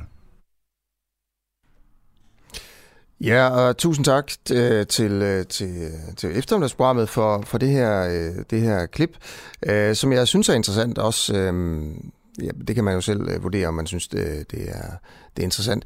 I forhold til, har Ole Birk Olsen ret i de ting, han siger, eller hvordan kan han vurdere de her ting bare ved at snakke med en mand, der, der ringer ind. Vi har prøvet at få et interview med Ole Birk for at få ham til at uddybe holdningerne her på morgenprogrammet, men han vil ikke være med. Øhm, som sagt, vores Eftermiddagsprogram kører kl. 16 hver dag. Øh, det er gratis, ligesom alt andet øh, her på Den Uafhængige. Det er fuldstændig støttet af, af frivillige, øh, som, øh, som arbejder på det, men også af dem, der skriver sig op som medlemmer på Den Uafhængige øh, og betaler et meget lille beløb hver måned, og det kan man altså gøre ved at sende sms til 1245 og skrive AMB. Man får nogle fordele, man får en gratis kop med lige i de her, øh, i de her dage øh, hvis, man, hvis man gør det nu. Øh, men så skal man også, øh, så skal man også øh, gøre det nu her. Om cirka 10 minutter, der taler jeg med øh, en lokal politiker, der stiller op for et lille bit parti, og det gør jeg hele den her uge. Øh, det er Karsten fra Vi Lokale Demokrater. Hvem han er, og hvor han kommer fra i landet, og hvilken kommune han stiller op i, det kan du jo høre om 10 minutter. Vi afslører her til morgen, at øh, Extinction Rebellion, en øh, aktivistisk klimabevægelse, der virker ved at bryde loven bevidst med civil ulydighed, øh, de... Øh, de låner lokaler af mellemfolkeligt samvirke. I går aftes der var der Extinction Rebellion undervisning i ikke voldelig civil ulydighed, øh, og det var den statsstøttede NGO Mellemfolkeligt Samvirke på Nørrebro i København, øh, som lagde lokaler til. Godmorgen, Tim Wythe, generalsekretær i Mellemfolkeligt Samvirke. Godmorgen. Godmorgen. Øhm, her til morgen, jeg kan lige så godt sige som det er, der, der kom vi se, til at, at, at sådan stille spørgsmålet, er det rigtigt af jer, når vi får så mange penge af staten og, og låne lokaler ud til en organisation, som øh, bevidst øh, bryder loven. Øhm, hvad tænker du sådan helt overordnet set om det? Øh, altså, vi har jo øh, lokaler på Nørrebro, som bliver øh, brugt øh, meget ud og lånt af alle mulige forskellige organisationer. Øh, det er en del af den måde, som vi driver forretning på, faktisk, det er, at vi har en stor øh, øh, lejevirksomhed på det. Øh, så der er jo øh, altså alt fra øh, små foreninger, store foreninger, fagforeninger, politiske partier, øh, der holder møder der, øh, og det, sådan har det været i mange år. Øh, mm. Så, så, det, så som grundlæggende, så synes jeg, det, det er helt fint. Øh, øh, så øh, ja, ja. Det, ja, det er jeg glad for. Nå, så de betaler for det, Extinction Rebellion? Extinction, jeg, jeg ved faktisk ikke, om Extinction Rebellion har betalt for det her. Vi har lang tid også haft en, en politik med, at mindre foreninger, som ikke havde råd til det, hvis, der ikke, hvis lokalerne ikke blev brugt, så kunne de også godt øh, få lov til at bruge dem uden mm. at betale for det. Ja, okay. Så det kan godt være, at Extinction Rebellion har fået det gratis, det ved du ikke? Mm. Det ved jeg faktisk ikke. Nej. nej. Hvis, hvis, hvis, hvis de så får det gratis, hvad er ligesom, mm. altså hvorfor er det okay? Nå, altså fordi, du skal huske på, at Extinction Rebellion øh, bryder bevidst loven. Altså det, det, det handlede om i jeres lokaler her, øh, mm. handlede om, hvordan man skulle bryde loven. Det var det, kurset handlede om. Ikke voldelig civil ulydighed. Øh, jamen altså, hvis vi skal snakke om civil ulydighed, så altså, det vil jeg meget gerne. Altså, vi, ja. vi, vi, mener ikke, vi mener jo, at civil ulydighed er og har altid været en del af værktøjskassen i forhold til, hvordan man forsøger at skabe social forandring. Øh, det tror jeg faktisk, hvis du stopper op og tænker over, at de fleste vil synes. Øh, altså, hvis du ser gennem historien, så mange af de store øh, forandringer, som de i dag er meget glade for, er jo sket blandt andet gennem civil ulydighed. Øh, det var jo civil ulydighed, der, der betød, at Indien øh, øh, fik sin frihed fra kolonistyret i, øh, fra England. Det var civil ulydighed, som øh, gjorde op med raceloven i USA. Det var civil ulydighed, der gjorde op med slaveri. Det var civil ulydighed, der gjorde, at Gilleleje-fiskerne fragtede øh, jøderne også ulovligt over øh, sundet over til Sverige for at beskytte dem dengang. Altså, der er rigtig mange ting, som folk gør, som er i strid med de love, som der er i mm. et land på et givet tidspunkt. Øh, og, og det er jo tit sådan, at, at når man er i, i hvad kan man sige, situationen eller i, i, i nutiden, så er det måske svært at se i sit eget land, hvad, hvad man synes, der er en rimelig lov eller en urimelig lov. Øh, Mm. Men, men hvis man ser tilbage historisk, så tror jeg, at der er mange, der vil... Altså i dag er glade for, at de livefiskerne mm. gjorde, hvad de gjorde dengang. Ja. ja, men jeg tror, at mange af de ting, du nævner, tænker folk, det var da meget godt, de gjorde det. Det kan vel også være dårligt at bryde loven nogle gange, kan det ikke det? Jamen helt sikkert, at jeg Hvordan vurderer I så, om, om det er en, et godt lovbrud, øh, I lægger hus til, eller et dårligt lovbrud, I lægger hus til? Hvem er det, der sidder inde hos jer og vurderer det? Altså, det, det er jo vigtigt at sige, at det er jo ikke et lovbrud, der er sket hos os. Nej, nej, nej de sidder og snakker om, hvordan man skal bryde nej, nu, nu skal du bare, altså, du ser jo, at vi lægger hus til et lovbrud, ja. det gør vi sådan set ikke. Nej, det er også rigtigt. Uh, er der nogen uh, endnu jer, der men, sidder og vurderer, om, om de skal have lov til at snakke om at, at lave det ene lovbrud eller det andet lovbrud? Uh, om det på en eller anden måde er et, et godt lovbrud eller et dårligt lovbrud? Jamen, altså for os, vores, vores moralske og etiske pejlemærke, det er jo øh, de grundlæggende menneskerettigheder. Øh, ja. øh, og det, det er jo der, hvor men, men man jo bare... også ser, hvis man hvis man ser på vores app. Inden der er nogen, der får lov til at låne jeres lokaler. Altså nogen, som, som skal sidde og snakke om, hvordan man skal bryde loven. Altså, de, øh, så altså, grundlæggende... vurderer I så, om det er ligesom en sag, I støtter op om, eller en sag, I ikke støtter op om, eller hvordan foregår sådan noget? Jamen altså grundlæggende, som jeg sagde før, der er jo rigtig mange, der leger sig ind og bruger lokalerne, så det er ikke sådan, at de sidder sådan og, og, og vurderer det gang for gang. Men mm. det er mm. klart, at, at, at, at øh, er der, hvis du også spørger, er nogen, som, som, hvor vi vil sige, dem har vi faktisk ikke lyst til at låne ja. lokaler til, jamen det er da klart. Hvem, det er hvem kunne det være? Altså,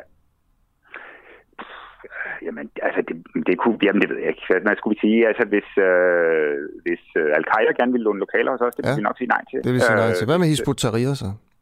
Hvad siger Hizb Tahrir, uh, som er en lovlig organisation. Ja, øh, altså, jeg, jeg, jeg, jeg, jeg, jeg, jeg ikke specifikt forholdt mig til Hizb Tahrir, men, men jeg tror, det grundlæggende kunne er... de få lov til at... Hvad, hvad var sådan lige fra hoften af? Kunne de få lov til at låne uh, jeres lokaler? Jamen, jeg har, slet ikke, jeg har faktisk ikke rigtig sat mig ind i det. Nej, altså, nej. Hvad med Dansk Folkeparti så? Altså selvfølgelig, Dansk Folkeparti, det er jo en politisk, politisk parti. Ja. Altså jeg har jo selv haft Dansk Folkeparti ind til, ind til kaffe og rundvisning ja. og holdt, holdt møde med dem derinde. Så, det, så, så de det, kan også, de det, kunne godt låne jeres lokaler? Ja, selvfølgelig. Ja. Okay. Uh, Extinction Rebellion har flere gange stoppet uh, trafikken i både København og Aarhus, hvor politiet har måttet fjerne dem. I England har aktivistgruppen også blokeret indgang til børsen, til lufthavne og flere politiske institutioner. Det har ført til, ført til flere anholdelser. Vores journalist var med i går nede i jeres uh, lokaler, og det, det handlede om... Uh, altså, hvad man skulle gøre, øh, hvis man blev anholdt, om at man kunne melde sig til en højrisikoaktion, som for eksempel kunne foregå inde ved Folketinget øh, og blokere mm. parlamentet, eller en meget lavrisikoaktion, hvor man ligesom spurgte madpakker til dem, der gjorde det. Og så sådan mm. derind i, øh, imellem. Øh, Mellemfolkeligt, Mellemfolkeligt Samvirke, I får øh, 150, 160 millioner kroner i offentlig støtte. Øh, det svarer til 73 mm. procent af af jeres, øh, jeres budget her. Øh, bakker du op, hvis du er generalsekretær i Mellemfolkeligt Samvirke, bakker du op om øh, de aktioner, som Extinction Rebellion laver? Altså, vi laver dem ikke selv, men jeg synes, det er rigtig godt, at der er nogen, der laver dem. Okay. Altså, jeg, jeg, jeg tror grundlæggende, vi er jo nået til et sted, og det, det tror jeg, det uh, aktuelle klimatopmøde i Glasgow jo også viser, uh, hvor vi jo sådan set snakker om, hvilken fremtid vores børn og børnebørn kommer til at leve i. Vi kan jo bare se, hvis vi fortsætter den nuværende kurs, som vi lever i i dag, og som politikerne indtil videre har, har stået fast på, uh, jamen så er det jo det samme som at sige, at vores børn skal leve i en verden, der er præget af altså nogle fuldstændig voldsomme og uoverskuelige forandringer. Uh, jeg tror, der er ingen tvivl om, hvis du spørger også bredt, at noget af det, der har skabt øh, det klimavalg, vi, sidst, vi fik sidste gang, som jo også var med til at få en klimalov igennem, det var jo også aktivisme og demonstrationer og pres øh, udefra. Um, så så det, det, der, altså det, det er jo en del af værktøjskassen, ligesom det politiske arbejde er en del af værktøjskassen og, og, og, og udarbejdelse af, af, af, af politikforslag osv. Um, mm. Og det, og det er det jo ikke kun i Danmark, men også rigtig mange andre mm. steder. Mm. Hvis vi spørger til vores internationale arbejde, altså virkeligheden er jo rundt omkring i verden, at, at, øh, for rigtig mange øh, organisationer, som vi også støtter, så skal man jo hver dag træffe et valg omkring. Mm. Øh, øh, ja. Vil man acceptere for eksempel et forbud mod at holde møder, øh, øh, som der er i mange lande? Øh, ja. da, da, Okay, øh, prøv lige til sidst her. Mellemfolkeligt samvirke, som du er generalsekretær for, øh, bliver jo af borgerlige debattører og politikere, jeg skal snakke med Messersmith om det her i næste time, øh, beskyldt for at være sådan øh, venstrefløjens lakajer, ikke? Øh, og, og det er jo også, øh, men, men betaler det offentlige. Øh, så det er en del af, af den her debat her, og vi fortæller så, at I, I, øh, I enten giver eller leger lokaler ud til dem, der hedder Extinction. Rebellion her, øh, som altså laver civil ulydighed. Øh, det er jo en anden måde at sige at bryde loven på, øh, på en ikke voldelig måde øh, i forhold til klimakampen. Og det kan man så være, synes jeg, en god eller en dårlig idé. Det er jo, det er jo op til mm. en. Jo. Øhm, det, jeg synes, det er ret afgørende for den her historie, om, I, om de har betalt for det. Kunne du må jeg bede dig om... Men det, men det skal jeg forstå, hvorfor det er. Hvor, hvorfor det er afgørende. Fordi dit øh, første argument for, hvorfor I leger ud, det er, at I har en lejevirksomhed. Det er sådan, en, I finansierer jer selv. Øh, men, men, men det er ikke sikkert, at I har fået betaling for det her. Det er vores egne lokaler. Ja, ja. Det er vores egne lokaler. Jo, jo, men det er jo, I er jo betalt af det offentlige. I får 73 procent af jeres penge bliver betalt af folk, der går på arbejde hver dag. Ja, ja, men, altså, ja, ja. men vi, vi har... Men, men du kan også godt synes, det er en dårlig idé, men vil du undersøge, om ja. de har fået det gratis? Øh, jamen, det kan jeg sagtens, men jeg, men, jeg, men jeg vil også bare sige til dig, at jeg, jeg, har, jeg har, har svært ved at se, at det gør den helt store forskel. Jeg, ja, ja. jeg ved, og det kan jeg også fortælle dig nu, at vi jo tidligere har øh, lavet små foreninger, som ikke har et stort budget selv, bruge de lokaler. Mm. Yes. Men det er jo vigtigt, det væsentlige for den her historie, det er jo, at, at, at vi ejer selv de bygninger. Ja, jamen det er også... har 35.000 private ja, støtter, ja, ja. Der, der, der støtter det. Der er jo ingen, der er jo ingen øh, sammenhæng mellem de ja. penge, de bevillinger, vi har fra mm. øh, Udenrigsministeriet til at lave internationalt arbejde, og det arbejde, der foregår okay. øh, i de lokaler i Danmark. Jeg skal snakke med Messersmith om cirka en halv time. Ja, men det er også... At kende den præmis, ja, ja, at, det, at det er jo ikke det er en falsk præmis, hvis du Nej. siger, at Udenrigsministeriet har betalt for det. Det har de slet ikke. Nej, Nej der, er, der er ingen øh, penge fra staten, der er indblandet i det. Øh, nej, okay. Så, men de får 160 millioner i offentlig støtte, ikke? Det er rigtigt, og Ja, det arbejde, det, det får vi Ja. jo på, på baggrund af en ansøgning. Vi har lavet noget Ja. konkret arbejde, der foregår i udviklingsland rundt omkring i verden. Okay, okay. modtaget. Godt, godt du siger det. Øh, jeg skal snakke med Messerspil om 25 minutter. Du får lige en sms fra Clara, som er journalist her, og så øh, kan du lige se, om du kan nå at finde ud af, om I har fået penge fra Extinction Rebellion øh, inden da. Det håber jeg, du kan, og tak for Det vil jeg interviewet. meget gerne. Det vil jeg meget gerne. Godt. Tim White, altså generalsekretær i Mellemfolkeligt Samvirke. Et, øh, en, øh, en nyhed fra, fra den her morgen. Et højtstående medlem af Taliban, Hamdullah Mokhlis, er blevet dræbt i et angreb mod et militærhospital tirsdag i Afghanistans hovedstad Kabul. Det er nyhedsbureauet AFP, der fortæller det her. Moklis er det mest fremtrædende medlem af Taliban, der er blevet dræbt siden bevægelsen overtog magten i Afghanistan i midten af august, skriver Ritzau.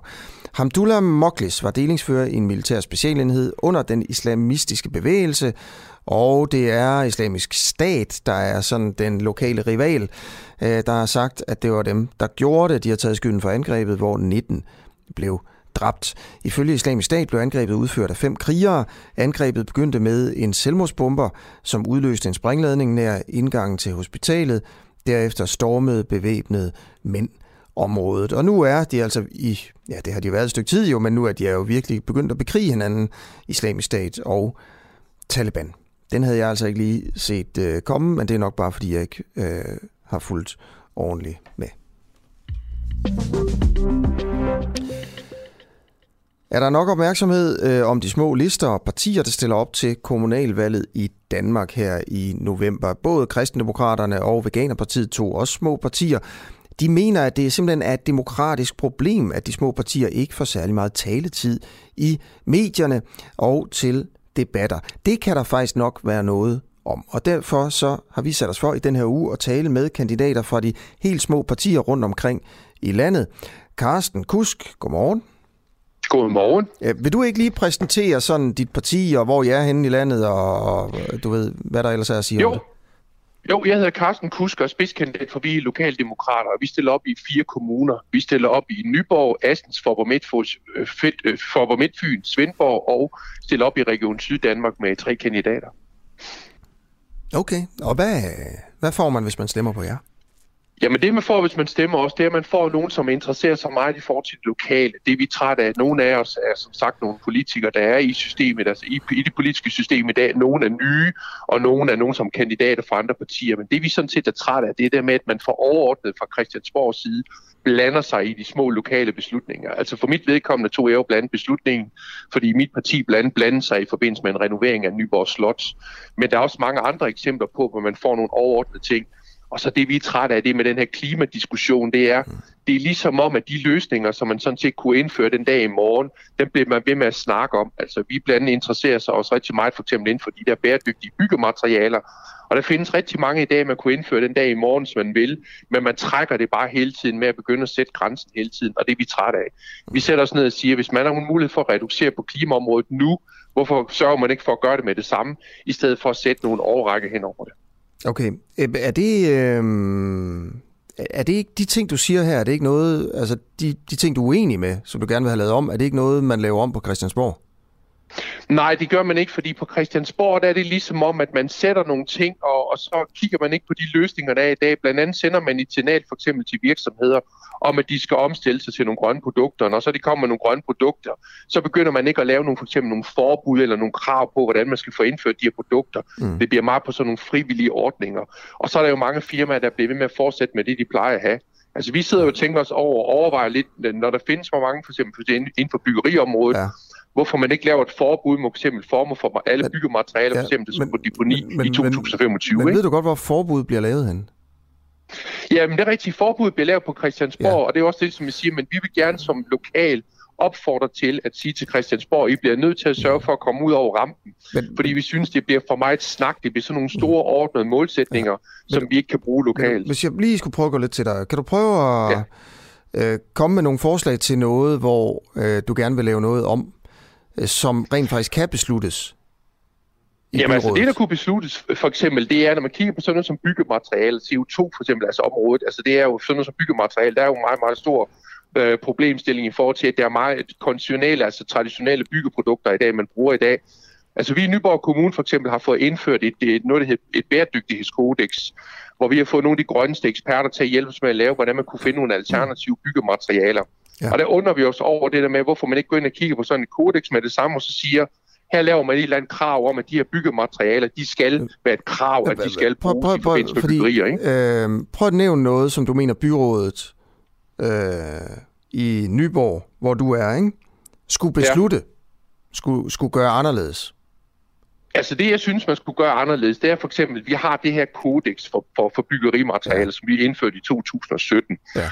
Nu gør vi det i, for, i forbindelse med for eksempel vores, øh, vi er i gang med at bygge et sundhedshus til 100 millioner kroner, ja. og der regner med, at vi bruger det her bæredygtighedskodex. Det vi så tænker på, det er, når vi nu har nogle øh, firmaer, der kommer til Nyborg Kommune, så afleverer vi det her bæredygtighedskodex til dem, og så siger vi til dem om, at det er på frivillig basis. Der kunne det være fint, at man har nogle områder, hvor man siger, det her bæredygtighedskodex, der skal du bygge 100% efter det, for at du kan for eksempel få lov til at få en byggetilladelse, eller for eksempel få lov til at få et byggeri. Altså øh, bare få lov til at bygge et parcelhus? Ja, bygge et parcelhus, fordi men det vi kan jo se i dag, det er bestemme, undskyld, men altså, jeg tror bare, ret nok, jeg tager fejl her, men det er da ikke et krav, man kan, man kan sige fra byrådet. Du, skal, Nej, det, man, du må ikke det... bruge de byggematerialer. Du skal bruge sådan den, det, du skal bygge på den måde, for at gøre det mere altså- klimavenligt. Hvis man skal have sådan et krav til en, der vil bygge ja. parcelhus, så skal det besluttes på Christiansborg. Ja, man kan godt gøre det, fordi man kan jo lave nogle lokalplaner, hvor man stiller nogle krav på det. Det har der været eksempler på, hvor man simpelthen har sagt i forbindelse med, hvordan man ønsker nogle materialer. Der var blandt andet den her diskussion på et tidspunkt i forbindelse med, hvis folk for eksempel skulle okay. bruge sådan nogle som tagmaterialer, for eksempel der reflekterer eller noget lignende. Det ja. kan man godt. Og der har også været eksempler på, at man kan jo se nogen, der begynder at lave klimabyer, og nogen, der begynder at lave nogle klimavenlige områder, hvor de så siger, at de godt for eksempel her, at man skal bruge nogle klimavenlige materialer. Så det kan man jo sagtens indføre i en lokalplan i forhold til, hvor man siger, at man vil have den der type materialer. Ja. Okay. Hvad vil det koste? Hvad er de, hvad er de slagsiden ved det der? Hvad, siger du? hvad tænker du på? Hvad er det dårlige ved det? Altså, hvis man skal, du vil gerne have, at man, man, man bliver tvunget i kommunen til at bygge mere klimavenligt. Ja, for jeg... Ja, ja, ja, ja, jeg, så er det bare, jeg tænker, øh, det kan være, at det bliver lidt dyrere. Nej, fordi det er utroligt. Det var dengang, vi bad dem om at lave det her bæredygtighedskodex. Det var så dem, som der var eksperterne, der var med til at lave hele det her projekt her. Deres opgave var, at de siger, at de skulle finde nogle alternative løsninger, som ikke koster mere. Og det viser sig jo faktisk, altså så når for eksempel, man bruger for eksempel kloakrør i dag, for eksempel PVC i, der kunne man få nogle PVC-fri rør, som koster den samme pris. Altså det er jo det, vi prøvede at lave, det var, at vi prøvede at vise en eller anden melding om, at vi siger, at man kan faktisk godt bygge bæredygtigt. Og men, men man kan også godt gøre det på, altså ikke uden det bliver dyrere. Altså vi undrer os over for eksempel, du ved, de her mennesker i øjeblikket, der arbejder med de her tiny house, der gerne vil have nogle små boliger, at de møder nogle udfordringer i forhold til de materialer, der findes i dag, der gør for eksempel, at de ikke kan for eksempel isolere eller gøre en masse andre ting. Og der vil vi godt tænke os at sende en, en, en melding på, at hvis folk gerne vil bygge alternativ eller gøre nogle andre muligheder, så skal der også være mulighed for det. Og det giver jo også nogle gange problemer i forbindelse med en bygtilladelse. Altså de her problematikker, man møder ind, for eksempel, at mm. det er jo noget med, at byggeriet skal være øh, maks 50 kvadratmeter eller sådan noget lignende. Det vil vi gerne udfordre, mm. fordi folk vil gerne bygge bæredygtigt, folk vil gerne bygge på en anden måde. Okay. Carsten, mm. øh, tak fordi, at øh, du vil øh, være med her. Du skal også lige have muligheden for at øh, blive medlem øh, hos, den, øh, hos os her. Kender du den uafhængige egentlig? Altså det, du er med i lige Nej, jeg, nej, nej, jeg kender den ikke rigtig meget. Nu er jeg lige at læse om det. Jeg synes, den er rigtig interessant, og det, jeg okay. godt kan synes, der er spændende ved jer, det er, at I udfordrer nogle ting, altså hvor I begynder at kigge måske på noget, hvor en gang imellem man kan se, at der foregår noget, som man, man undrer sig over som borger. Ikke? Altså, hvorfor er det, der foregår nogle ting i medicinindustrien og andre ja. ting? Jeg synes, det er fint nok, sådan nogle debatter kommer frem, fordi det, det kommer ikke i de andre medier. Okay. Øhm, jeg skulle ellers lige til at se, om jeg kunne øh, sådan lokke dig til at blive medlem hos os, men det tror jeg ikke, jeg vil gøre, hvis du ikke kender det. Men du kan i hvert fald bare downloade vores app og lytte med hver morgen, hvis yes. du har lyst til det jo. Ja, okay. Og tusind tak, fordi jeg måtte være med. Det var lidt. Okay. Hej. Og øh, ja, øh, jeg kommer til at fortsætte en lille smule med det her lokal, øh, lokal øh, journalistik her. Men, men jeg vil også gerne lige sige til dig, der, der lytter med, hvad der egentlig kommer til at ske her i løbet af, af den, den kommende time. Klokken er jo tre minutter over 8 lige nu. Du lytter til den uafhængige. Jeg hedder Asger Jul. Om 10 minutter snakker jeg med Tim, som er aktivist fra Extinction Rebellion, og han er i Glasgow lige nu til topmødet. Øh, han skal fortælle om, øh, hvad han har tænkt sig at lave derovre. Vi har jo fokus her til morgen på Extinction Rebellion, som er en klimagruppe, der udøver civil ulydighed for at sætte fokus på klima... Undskyld, jeg har en tusse her. Sådan der. øh, som, som har altså sætter fokus på, øhm, på, på klimaproblematikken ved at lave civil ulydighed, stoppe trafikken rundt omkring, øh, blokere parlamenter har de også gjort. Øh, hvad vil man lave i Glasgow her? Og derefter er Morten Messerschmidt øh, på til et interview også om Extinction Rebellion, øh, som altså udviser, som lige har haft i går, der var vi med, og det er det, vi afslører her til morgen, et øh, kursus i, hvordan man skal lave civil ulydighed. Altså, øh, det er jo bare et andet ord for at bryde loven.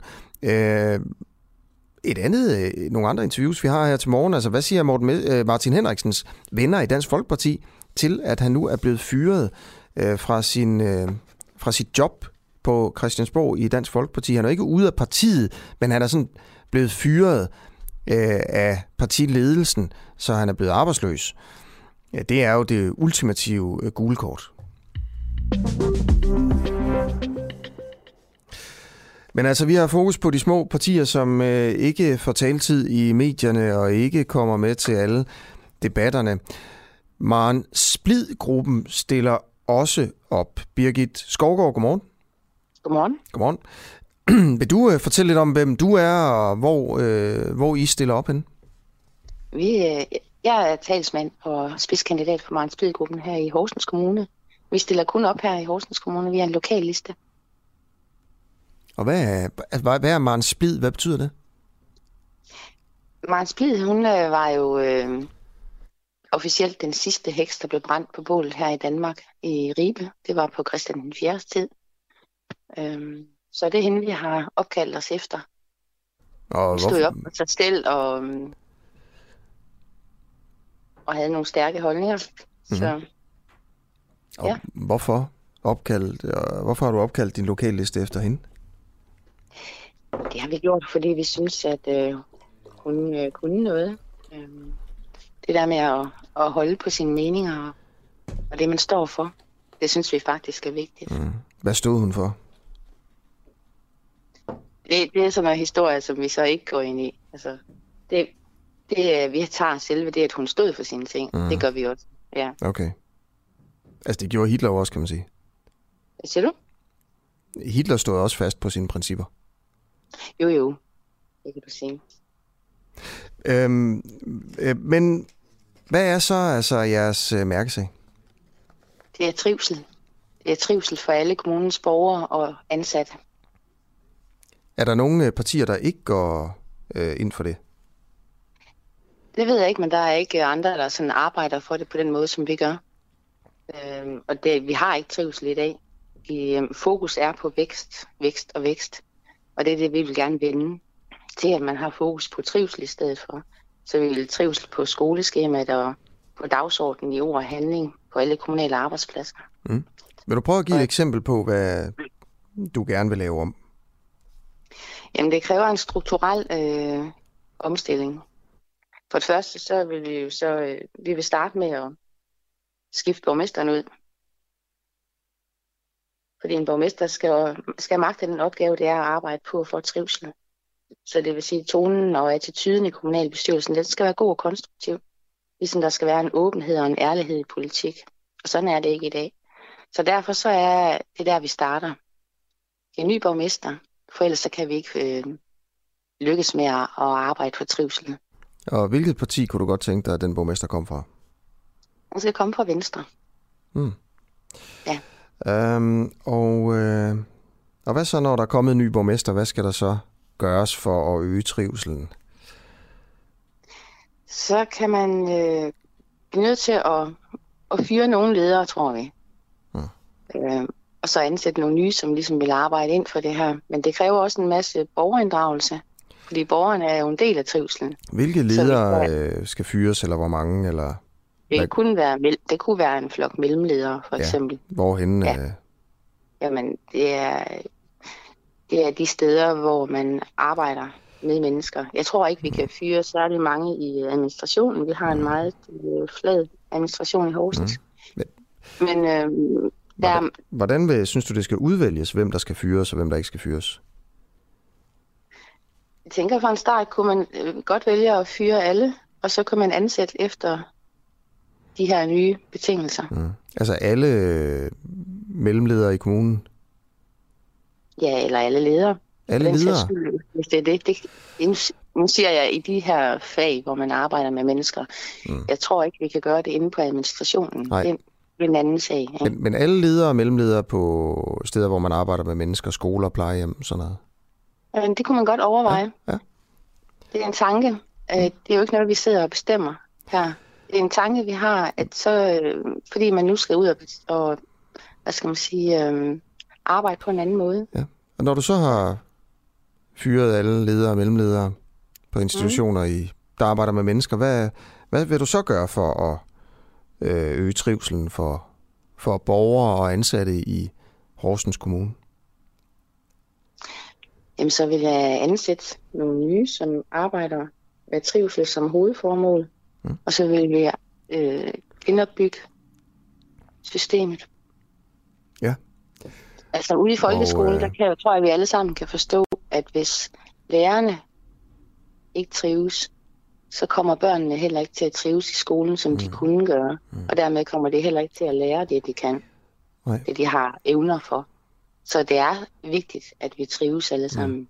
Og hvad er der noget sådan øh, konkret, altså udover det her med at fyre dem alle sammen, og så, så hyre nogen, som vil arbejde for trivsel, det er sådan, jeg hører det. Øh, hvad mere? Jamen, det handler om at samarbejde med, med borgerne. Altså, Mm. Og hvordan det? på det første, så handler det jo om, at man samarbejder med, med de folk, der skal arbejde ude hos, øh, ude hos vores borgere. Vi kan tage sådan noget som øh, plejen. Mm. Dem samarbejder vi jo ikke med i dag på den led.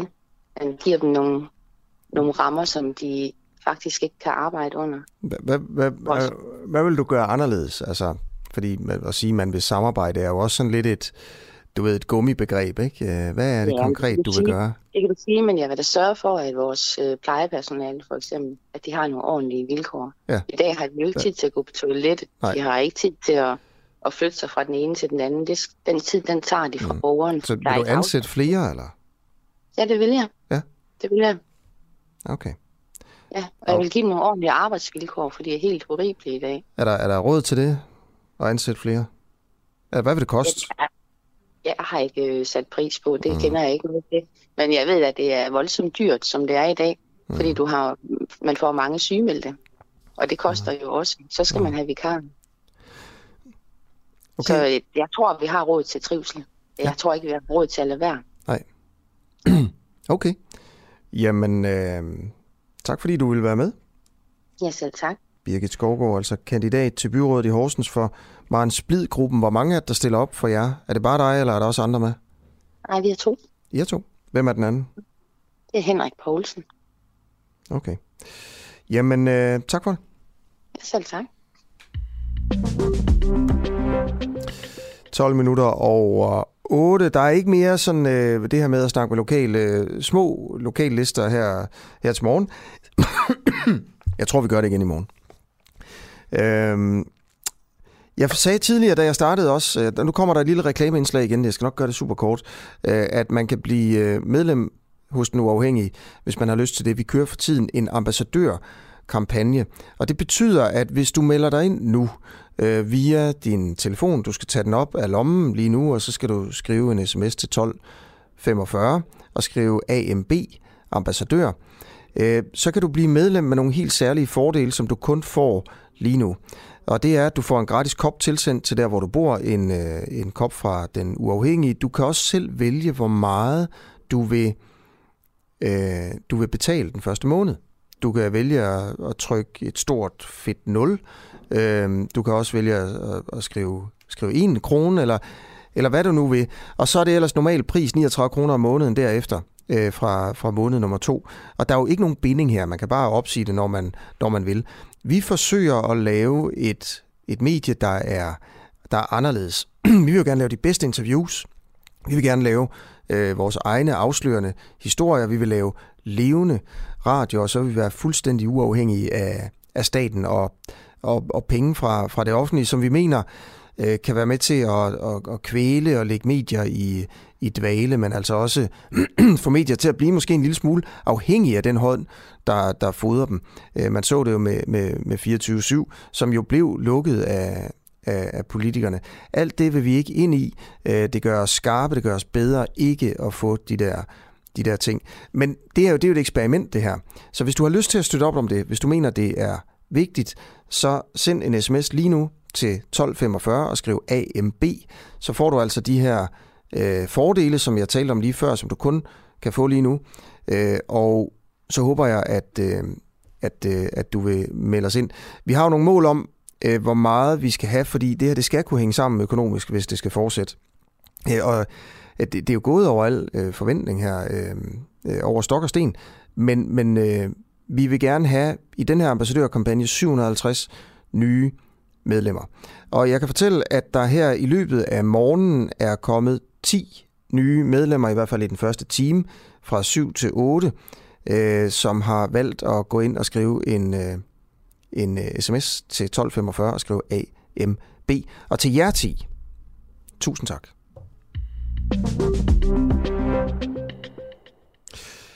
Godt, øh, jeg skal videre i øh, programmet, og øh, vi har jo fokus på Extinction Rebellion her til morgen. Og der er mange, mange ting at fortælle om, om den organisation. Tim van der Døre, du er aktiv i Extinction Rebellion og til, glæde, til stede til klimatopmøde i Glasgow. Godmorgen. Ja, godmorgen. Kommer jeg til at sige det lidt forkert? Uh, ja, det er et hollandsk navn. Det er ret svært at udtale, kan man sige. Vil du gøre det? Van, team van der Døre. Team van der Døre. Øhm, spørgsmålet er, om øh, du og andre fra Extinction Rebellion har tænkt sig at skabe kaos i Glasgow under FN's klimatopmøde og, øh, og bryde loven for at sætte fokus på klimaet ved at udøve øh, civil ulydighed. Ikke? Og netop nu, der er verdens ledere jo samlet i Glasgow til COP26. Øhm, har I planlagt nogle forstyrrende demonstrationer i Glasgow? Altså, for det første kan man sige, at der allerede er kaos i Glasgow. Altså, jeg har aldrig set så meget politi. Øh, der er så mange gader, der er talt som spærret af, af politiet. Øh, og der er, altså, der er bare virkelig mange, altså 30.000, som er kommet til den her demonstration plus, øh, eller den her øh, konference, plus øh, en hel masse, der kommer for at demonstrere. Så man kan sige, at det allerede er kaos øh, i Glasgow. Øhm, men altså, det er jo virkelig fedt at være her. Øhm, der, der foregår demonstrationer hele tiden, som er arrangeret af Extinction Rebellion, men også af et mulige andre. Øhm, og, og nogle af dem er, er bare demonstrationer, og mange af dem er altså, i en eller anden grad øh, civilt ulydigt. Ikke? Ja. Øhm, jeg har været til en i går, hvor sådan, det var bare foran en bank, men så blokerer man jo også øh, gaderne. Altså, ja. ja. det er jo ikke, det er jo ikke så sort-hvid, øh, som man måske vil tro, altså lovligt eller ulovligt. Mm. Øh, så, men, så I blokerede men, en bank i går, men øh, ja. har, I, har I planlagt noget øh, i de næste par dage? Det er jo planlagt en hel masse. Altså, hvad, hvad er det vildeste, der er planlagt egentlig, som du kender til? Øh, jamen, det, det er jo planlagt, altså den, den største, der er planlagt, er den 6., hvor det er Global Day of Action, og der er sikkert også planlagt en masse vilde ting. Altså, vi har, vi har tusindvis af demonstranter, så mm. jeg, jeg, ved jo, jeg kender jo ikke til alle planer. Øhm, men, men, her, men vi er jo alle sammen, okay. vi er jo alle sammen kommet, fordi, fordi det er så, så men, vigtigt, altså den her klimatopmøde er meget vigtigt, mm. at vi får en så den 6. det er om tre dage. Er der planlagt demonstrationer over hele verden fra Extinction Rebellion? Det er ikke fra Extinction Rebellion, det er fra COP26 Coalition, der har kaldt om det, eller ja. der har øh, råbt, altså, har sagt, at vi, burde. Og demo på den dag, og der er klimamarsch i, øh, i, i, i, i over hele Danmark, og også som i, øh, i, her, i Glasgow, øh, er der en stor demonstration mm. øh, den dag. Hvorfor ja. er det okay at bryde loven ved at lave civil ulydighed? For det er jo det, civil ulydighed er øh, for ja. at sætte fokus på klimaet?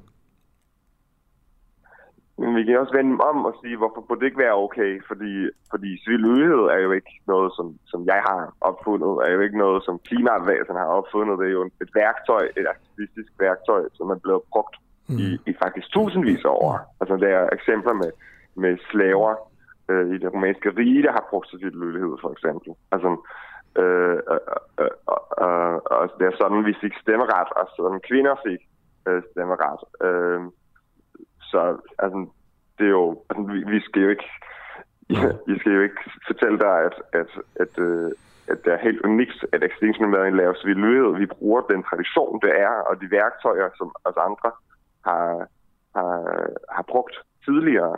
Og vi har set, at, at det mange gange har været meget effektivt, øh, eller at har bidraget til, altså for eksempel øh, stemmeret og, og sådan nogle privilegier, som vi nu, nu synes er totalt øh, normale, ikke? Men det var det jo ikke en dag. Og, og vi har den jo, fordi nogen har kæmpet for den, og, og, og mange har brudt lov for den, og mange er ryddet i fængsel for de her for weekend, øh, for at vi kan have weekend og, øh, og en ordentlig arbejdsuge øh, og, og stemmeret og så, og så videre og så videre. Okay. Så, så det, er, det, det er derfor, det er de historiske linjer tilbage til slavernes fri, slavekampen og øh, kvindekampen og, og den slags ting. Ta, tusind tak, fordi du ville være med fra, øh, fra Glasgow. Ja. Team van der Døtter. ja, selv tak. Hej. Yes, øh, mere fokus på Extinction Rebellion. Vi afslører her til morgen, at det mellemfolkeligt samvirke øh, har, har enten lånt eller givet lokaler til Extinction Rebellion i aftes på Nørrebro i København. Øh, og her sad Extinction Rebellion simpelthen og talte om, hvordan man skulle lave civil ulydighed for at sætte fokus på klimaet. Øh, gruppen er jo kendt for at stoppe trafikken rundt omkring i verden, men også for at blokere parlamenter og bevidst bryde loven på en ikke-voldelig måde for at sætte fokus på klimaet. Er det okay, at øh, en organisation, organisation som Mellemfolkeligt Samvirke øh, giver lokaler til øh, sådan et, øh, sådan et øh, arrangement. Og her skal man jo huske på, at Mellemfolkeligt Samvirke er øh, støttet af den danske stat øh, for 150, 160 millioner kroner om, øh, om året af, af staten. Så skal en statsstøttet NGO lægge hus til træning i civil ulydighed, som det altså skete i aftes på Nørrebro i København. Manden, der rømmer sig her, det er Morten Messersmith fra, øh, fra Dansk Folkeparti. Næstformand, godmorgen. Godmorgen. Godmorgen. Vi fortæller, altså vi havde en journalist med i Nikolaj. Øh, han var med til øh, det her Extinction Rebellion møde i aftes, som bliver holdt i Mellemfolkeligt Samvirkes lokaler, hvor man sidder og snakker om, hvordan skal man bryde loven, hvad skal man gøre, når man bliver anholdt, sådan nogle ting. Ja. Øh, hvad tænker du om det? Jamen, det lyder jo som noget, øh, der foregik i uh, ungdomshuset i, øh, i gamle dage, kan man sige, og Øhm, jeg skal jo ikke være dommer over, om det, der foregår, er lovligt eller ulovligt. De påstår sikkert med store våde øjne, at det er ganske lovligt. Men jeg synes, det er betænkeligt og beskæmmende, at det er noget, der foregår for øh, offentlige midler. Øhm, jeg har tidligere haft lyst til at gå ind i de her NGO'er øh, og få set på, hvad det egentlig er, der foregår. For ofte, når de optræder i medierne, så er det altså ikke svært at... Eller det er svært at høre forskel på dem, og så den yderste venstrefløj. Øhm, og det her, det bestyrker jo det billede. Øh, når du siger dem, hvem, hvem mener du så? Jamen, jeg mener egentlig NGO'er over en bred kamp. I hvert fald dem, der ligesom blander sig i, især i værdi- og udlændingedebatten. Ikke? Altså, det er jo alt lige fra Amnesty International, Human Rights Watch, Red Barnet, øh, Røde Kors, Dansk Flygtningenhjælp og mm. ja, Oxfam, og så dem, jeg har sat i dag, Mellemfolk mm. Samvirke. Mm. Altså, man skal godt nok være semantisk øh, fintunet for at kunne høre forskel på det, de siger, og så det, som enhedslistens øh, folk de siger. Mm. Øh, vi har jo talt med Mellemfolket Samvirke i sidste time. Nu ved jeg jo, at du lytter til Den Uafhængige hver eneste morgen, øh, og, og det hele jo. Jeg vidste bare ikke, det var den sidste time. Jeg troede, det var den seneste. Ja, så det var den seneste. Ja, ja, jo, jo. Ja, ja, der er god. Den seneste selvfølgelig, den seneste time. Øh, der talte vi med generalsekretæren i Mellemfolket Samvirke, øh, White, som øh, ikke lige kunne svare på, om øh, de havde givet lokalerne gratis til Extinction Rebellion, eller øh, Extinction Rebellion havde, talt, havde betalt for det. Og han lovede lige at finde ud af det. Vi har lige fået en sms nu her, at de fik det gratis. Øh, okay. Så Mellemfolkeligt Samvirke giver altså lokalerne gratis til Extinction Rebellion. Jeg havde en lille snak med ham om, var det overhovedet vigtigt? Var det interessant? Hvad synes du om det? Jamen, jeg synes i virkeligheden, i virkeligheden er, synes jeg ikke, det er så interessant, om de har betalt for det eller ej. Selvfølgelig ville det være lidt mere distanceret, hvis Extension Rebellion, den her øh, oprørsbevægelse, havde betalt for det. Men, men problemet er jo, at Mellemfolkelig Samvirke, der jo sådan i almindelighed fremstår som sådan en hyggelig organisation, man får en folder, når man lige går ind i Kvickly, og så kan man se lidt om, hvordan verden er indrettet og sådan noget. Altså, at de ikke distancerer sig fra den her slags foreninger, og så kan man sige, at der er måske ikke foregået noget ulovligt i går aftes, men der er jo ikke nogen, der kan være i tvivl om, at øh, Extension Rebellion, jamen de øh, er fuldstændig ligeglade, når de først rykker ud, øh, om man så er på den ene side eller på den anden side af loven. Så jeg synes, vi skal, vi skal have en, en nærmere øh, undersøgelse af, hvad der egentlig foregår i de her mange øh, øh NGO'er, der er på statsstøtte. Uh, og vi kan jo starte med Mellemfolkets Samvirke. Det er jo ikke småpenge, de hiver ned fra hverken lokale, øh, altså byråds, øh, hvad hedder sådan noget, regnskaber eller, eller fra finansloven. Mm. Øh, altså, men, men Mellemfolkeligt Samvirke sagde til mig i sidste time, jamen de kunne også finde på at låne lokaler ud til Dansk Folkeparti. Ja, og der er allerede der, hvor de siger, sætter lighedstegn mellem Dansk Folkeparti og så Extension ja, det, det, for, Nej, nej, det, det gør de ikke. Det er, fordi jeg spørger dem direkte. Okay, okay. Ja. Så det er meget synes, det er en fjollet sammenligning. Nej, nej, pointen er jo bare, altså, du ved, er de i seng med venstrefløjen her, eller Extinction Rebellion, eller er de i virkeligheden bare i seng med dem, der spørger, om de må låne lokale? Øh, ah, fordi det handler jo ikke kun om at låne lokaler. Altså, i øvrigt kan man jo til folkeoplysningslåne lokaler, låne lokaler ved, øh, ved kommunen, så hvis man står der og er husvild, øh, mens man skal ud og, og planlægge sine aktioner, så kan man bare gøre det. Altså det, det, det, det, det der er sagen, det er jo, at mellemfolkelig øh, samvirke måske ikke i virkeligheden føler sig at lidt mere sådan åndeligt forbundet til, øh, til de her øh, voldsomme øh, venstrefløjsorganisationer. Jeg tror i hvert fald, de føler sig mere forbundet til dem end til Dansk Folkeparti, vil jeg sige. Mm. Hvor ser du den her åndelige, det her åndelige bånd mellem en organisation som Mellemfolkeligt Samvirke og så, så Venstrefløjen? Det, Jamen, det ser jeg jo derved, at hver gang organisationer som Mellemfolkeligt Samvirke, og også de andre, jeg nævnte tidligere, de er en del af den offentlige debat, så øh, står de skulder ved skulder med venstrefløjen. Øhm, Red Barnet med en tidligere enhedslisten dame i øvrigt øh, i spidsen, øh, mener på, øh, på spørgsmål om de der syrienskrigere nede i Syrien, fuldstændig det samme som hendes tidligere partikollegaer. Øhm, Amnesty og alle de der, altså det er jo ikke til at finde, finde nogen forskel eller nuance i forhold til det budskab, som Venstrefløjen har. Og der synes jeg i hvert fald, at vi skal have en debat om, så er det rimeligt, at vi bruger, altså vi taler jo milliarder, øh, på, øh, på, øh, på nogle organisationer, der i virkeligheden bare er kamufleret forlænget arme for venstrefløjen ja. i debatterne. Og er det det? Ja, det vil jeg i hvert fald mene. De vil selvfølgelig kunne sige, at vi bruger næsten ikke så meget tid på vores øh, politiske mm. engagement, og vi sidder og deler kaffe ud til hjemløse, og det er der ikke noget politik i osv. Men ser vi på der, hvor de er i den politiske debat, så er det en til en det samme mm. som den yderste venstrefløj. Men, men hvad vil du gøre ved det? Altså hvad er det for en regel, du gerne vil lægge ned over dem, der skal modtage øh, Altså det nemmeste vil jo bare være at tage støtten fra dem.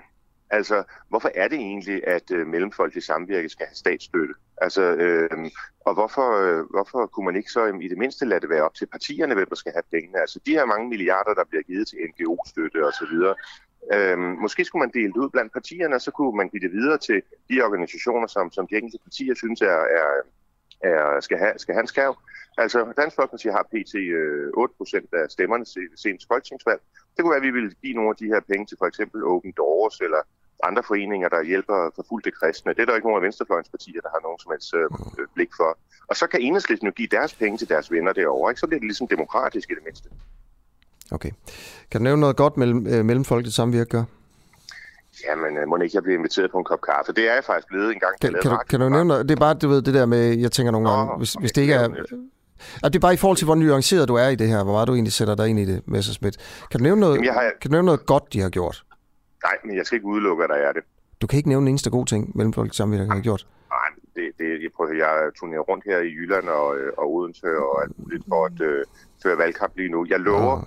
hvis vi taler om det her efter kommunalvalgkamp, så skal jeg nok prøve, om jeg kan finde noget godt, jeg lavet. Hmm. Det er mere, når du siger, at vi skal bare tage 160 millioner i offentlig støtte fra dem. Øh, har du sat dig ordentligt ind i det, altså? Nej, det tror jeg egentlig ikke. Men det er noget heller ikke mit arbejde. Altså, det er jo deres opgave at sørge for, at politikere som mig føler, at de også repræsenterer mig, eller i hvert fald ikke repræsenterer andre. Når jeg har en oplevelse af, at øh, de her mange NGO'er er venstrefløjens forlængede arm, så er det jo deres problem, så er det jo ikke mit problem. Jeg kan gøre noget ved problemet. Men øh, det er deres opgave at komme ud og sige, det passer overhovedet ikke. Nu skal du bare se, at vi har kørt så meget kampagne her for grænsekontroller ud af EU og alt muligt. Så kan jeg sige, så er der måske noget nuance i det. Men, øh, men jeg tror, de er for svært ved at finde det. Morten Messerschmidt, medlem af Folketinget og næstformand i Dansk Folkeparti. Tusind tak for din tid. Ja, selvfølgelig. En gerne, jeg håber ikke, du var sidste time så vi tales ved igen. Nej, nej, men det var en fortalelse, ikke? Men det skal man ikke lave over for dig, jo, fordi der er du simpelthen... Uh, ja, det, det er også derfor, man kalder dig arrogant, Messersmith, nogle gange, ikke? Ja, det, Når der det. Laver, Nej, ja, det tror jeg i portrætter af dig, ikke? Så er det sådan, jo, hvis man laver en lille fejl, bang, så er det der, ikke? Det er jo, det er jo hyggeligt.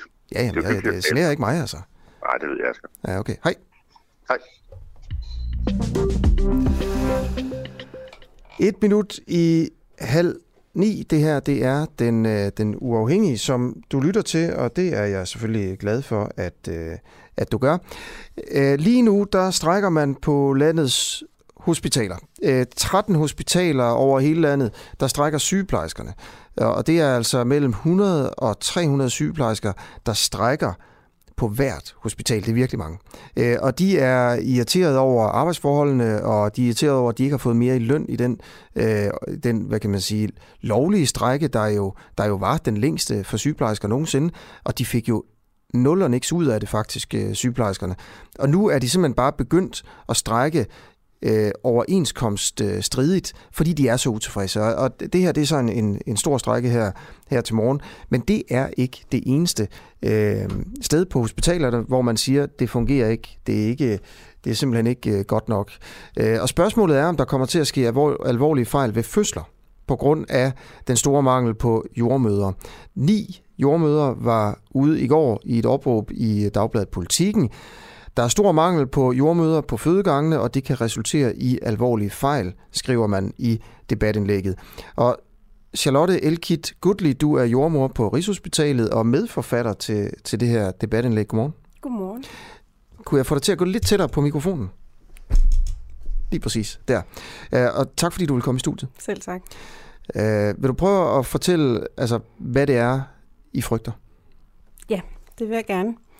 Øhm, det vi frygter, det er, at der vil være for mange situationer, hvor øh, jordmøderne ikke kan være tilstrækkeligt meget til stede øh, hos deres patienter. Og det kan være i situationer, hvor man for eksempel i fødemodtagelsen observerer flere fødende, der er kommet ind i, i, i afdelingen. Øh, for nu bare at tage et eksempel. Det vi også kan være nervøse for, det er, at når der ikke er så mange jordmøder på arbejde, så har jordmøderne rigtig travlt og skal øh, ofte varetage flere fødselsforløb efter hinanden. Og øh, når man varetager fødselsforløb, som er meget øh, intense patientkontakter, så øh, bruger man sig selv øh, meget man øh, er meget intens sammen med familien på stuen. Der er mange observationer, man skal gøre sig. Og øh, vi kan frygte, at hvad skal man sige, jordmøderne kan være i nogle situationer, hvor øh, det, da, de beslutninger, øh, de tager, de måske kan være lidt mindre skarpe, fordi de bliver trætte på de her lange, intense vagter. Mm. Og, og hvad, hvad kan der så ske? Øh, jeg vil ikke sidde her og tale om gyserhistorier. Det vil jeg ikke. Øh, fordi øh, det er jo også i respekt for de familier, som, øh, som vi passer inde på afdelingen, og som øh, skal ind og have et barn inde hos os. Øh, og vi gør selvfølgelig vores yderste for at passe godt på familierne og på børnene, selvom vi har travlt. Mm. Kan I det så? Øh, det er faktisk sådan, at øh, vi inde hos os på Rigshospitalet har nogle utrolig flotte tal øh, ja. i forhold til det, man kalder perinatalt outcome. Altså, at børnene de har det godt, når de kommer. Men det er jo ikke det samme som at sige, at vi ikke frygter situationer, hvor vi må indtil, vi ikke har kunne passe mm. familierne mm. godt nok. Har det, er det sket indtil videre? Ja, det vil jeg ikke udtale mig konkret om. Hvorfor ikke? Det vil jeg ikke, fordi at det skal, vi skal ikke sidde her og gøre familier nervøse for at komme ind til os og føde. Hvorfor ikke? Vi gør vores allerbedste. Hvis, det og... er, øh, hvis der er en grund... Altså, jeg taler bare, jeg vil bare gerne have dig til at beskrive mm. virkeligheden. Mm. Folk, der lytter med nu, det kan jo være, der er politikere, der lytter med, mm. vil jo gerne have et billede, det er jo derfor, du har inde. Mm. Et billede af, hvordan er virkeligheden? Øh, er der brug for flere ressourcer, eller ja. er der ikke brug for flere ressourcer? Jeg er med på, at du mener, der er brug for flere ressourcer. Ja. Men for at kunne vurdere det, så skal vi jo på en eller anden måde have et billede af, hvad er virkeligheden? Ja. Hvad er det dårlige ved, at der ikke er flere ressourcer, end, end der er?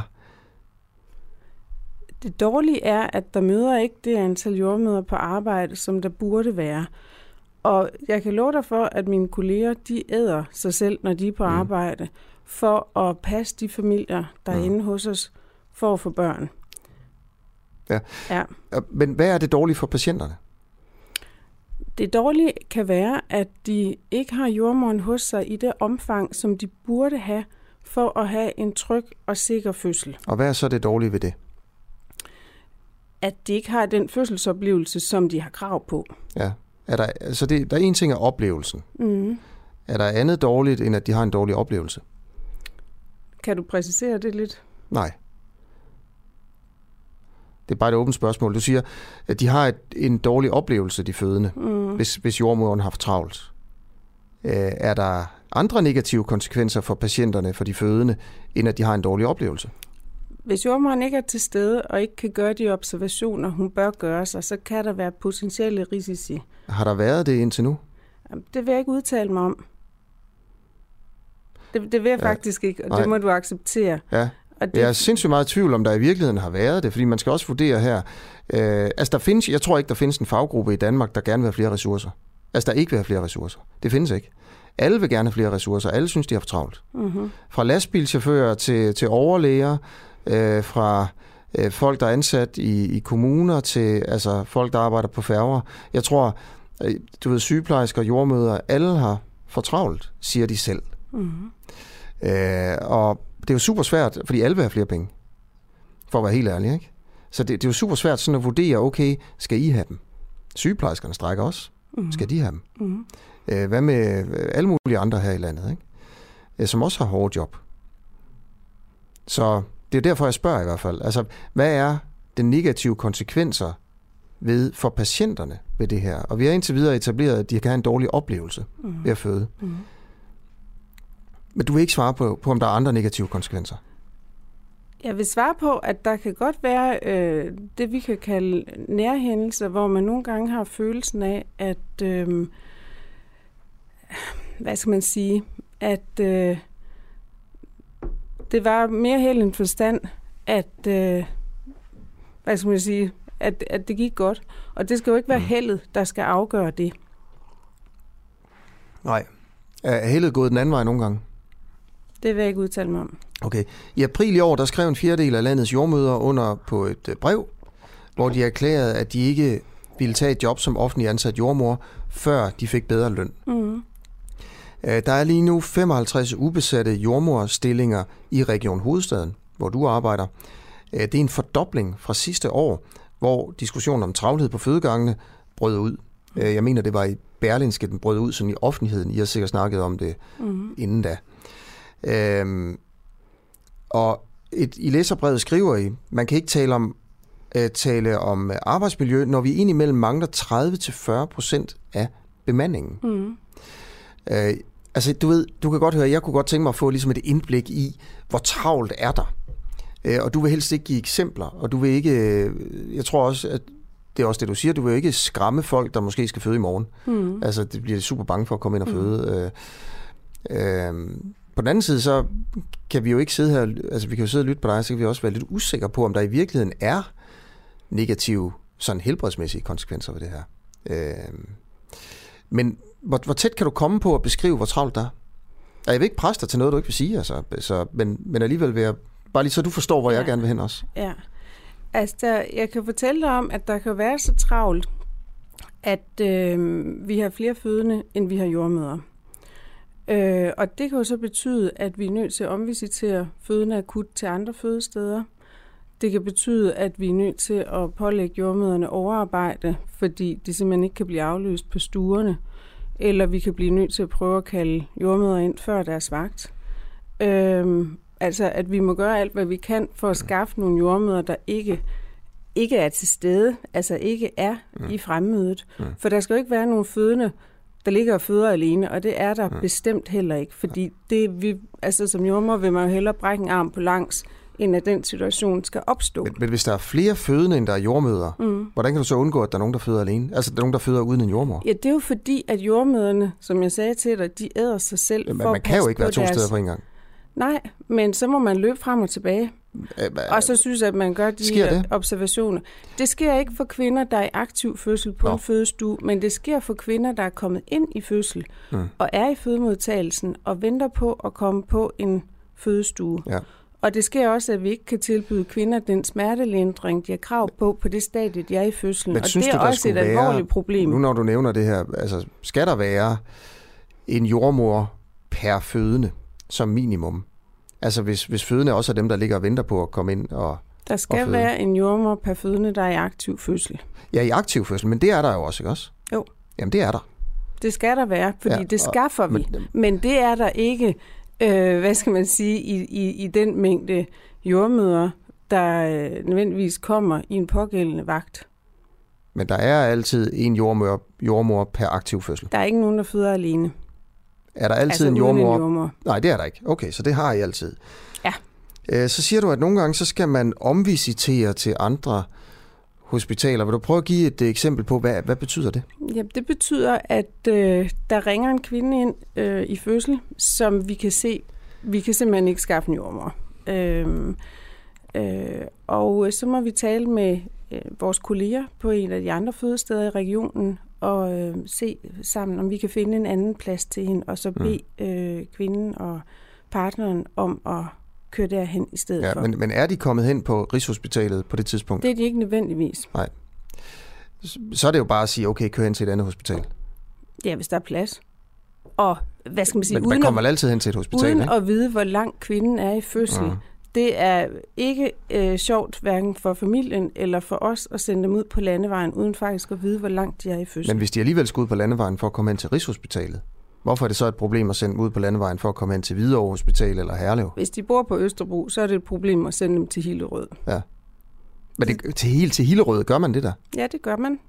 Så der er en kvinde på Østerbro, der har skulle føde. Er der et eksempel på det? Ja. Og så har man sagt, du må køre til Hillerød Hospital. Ja. Hvor langt er der deroppe? Der er vel en 35 kilometer. Ja, og der ligger et hospital lige ved siden af. Hvor, ja. Ja. hvor tit har du oplevet det? Det kan jeg ikke sætte tal på, men det, øh, det er sket øh, adskillige gange. Okay. Øh, Er, der, er det sket, at der er kvinder, der er kommet ind på, på Rigshospitalet for at føde, øh, som så er, efter de er kommet derind, blevet sendt hen til et andet hospital? Øhm, ja, men, men øh, det er altså, hvad skal man sige, mere efter en aftale med, med hospitalet. Altså vi- hvis vi ikke kan tilbyde en barselsplads efter fødslen, Ja. så kan hendes, øh, kvindens hjemhospital muligvis øh, bedre gøre det. Så men det er, heller efter ikke så fødslen, det er sket, eller hvad? Altså det er efter fødslen, du taler At vi er omvisiteret? Ja. Nej, det er øh, Så har- i højere grad før fødslen. Så der er kvinder, der er kommet ind på hospitalet? Ja. Og har været, du ved, de skal føde? Ja. Og så har man sendt dem hen på et andet hospital? Ja. Men, men det er frivilligt, at man gør det. Man siger, I må godt blive her, men hvis I bliver her Nej. og føder på Rigshospitalet, så kan I bare ikke få en barselseng. Nej, vi, vi, øh, det er ikke sådan, det foregår. Det er for at kunne få øh, tilstrækkelig øh, god pasning af en jordmor, vi sender kvinderne til en anden fødegang. Okay. Det kan er, de vælge hvis at vi- blive, hvis de gerne vil? Altså, det, det, de vil jo gerne føde et sted, hvor de kan blive passet af en jordmor. Mm. Så det er ikke rigtig en situation, jeg kan genkalde mig, at vi forhandler på den måde. Mm. Det, man kan sige, hvis vi har konstateret en kvinde i aktiv fødsel, og vi øh, står uden en jordmor til hende, så vil vi jo anbefale, at hun accepterer en overflytning til et andet fødested, for at få den bedst mulige omsorg. Mm. Så jeg ved ikke, om de familier oplever, at de har noget valg. Øhm, der er kommet en sms her. Fødegangen overlægen på fødegangen har indrømmet, at der blev taget forkerte beslutninger af jordmoren, som blev fatale for vores datter. Øh, og så et, øh, en hjerte, der, der går i stykker her. Er der en, der, der skriver ind her.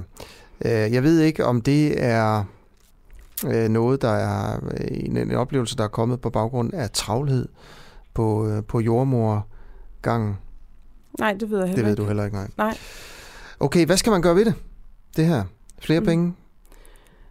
Øhm, vi skal have mulighed for at rekruttere flere jordmøder. Øhm, de jordmøder, de er derude. Hvorfor tager de ikke jobbet? Det gør de ikke, fordi at de kan gå ud og få bedre arbejdsvilkår, bedre løn vi, i andre funktioner. Så mere løn? Ja. Mere løn. Er der, er der andre ting, man skal gøre? Ja, det synes jeg.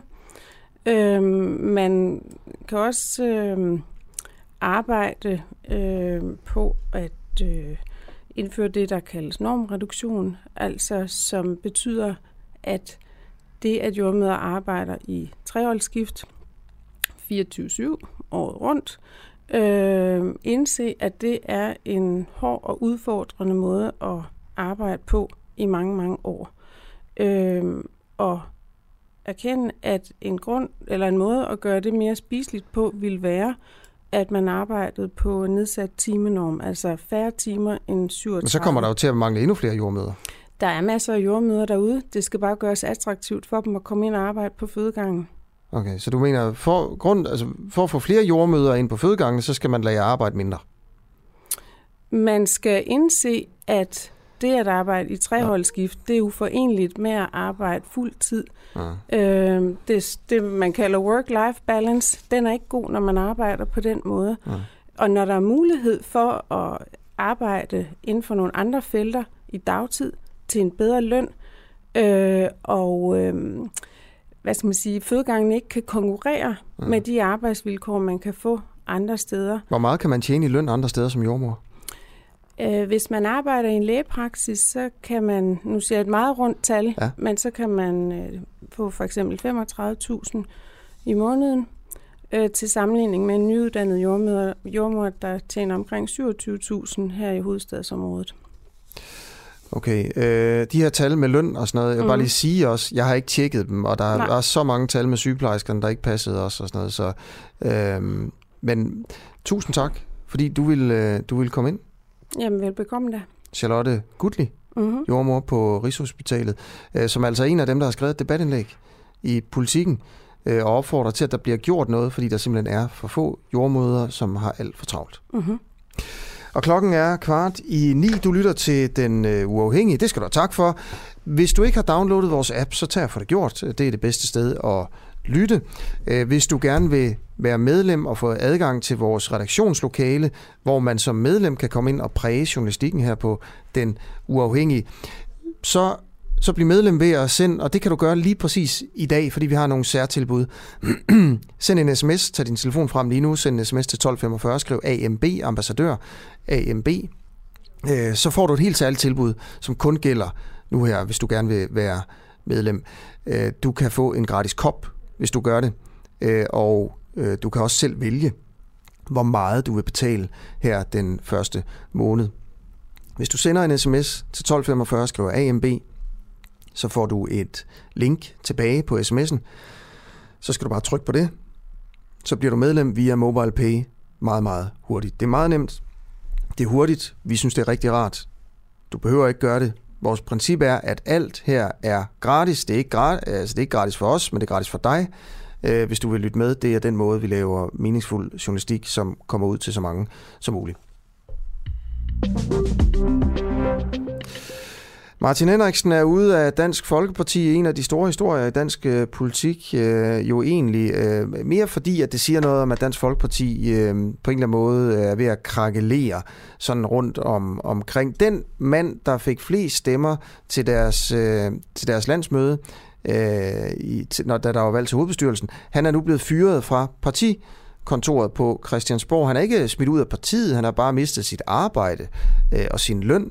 Øh, og det kommer selvfølgelig, sådan noget kan jo ikke, øh, det er jo Martin Henriksen, vi taler om, tidligere udlændingeordfører, så det er jo besluttet selvfølgelig i partitoppen.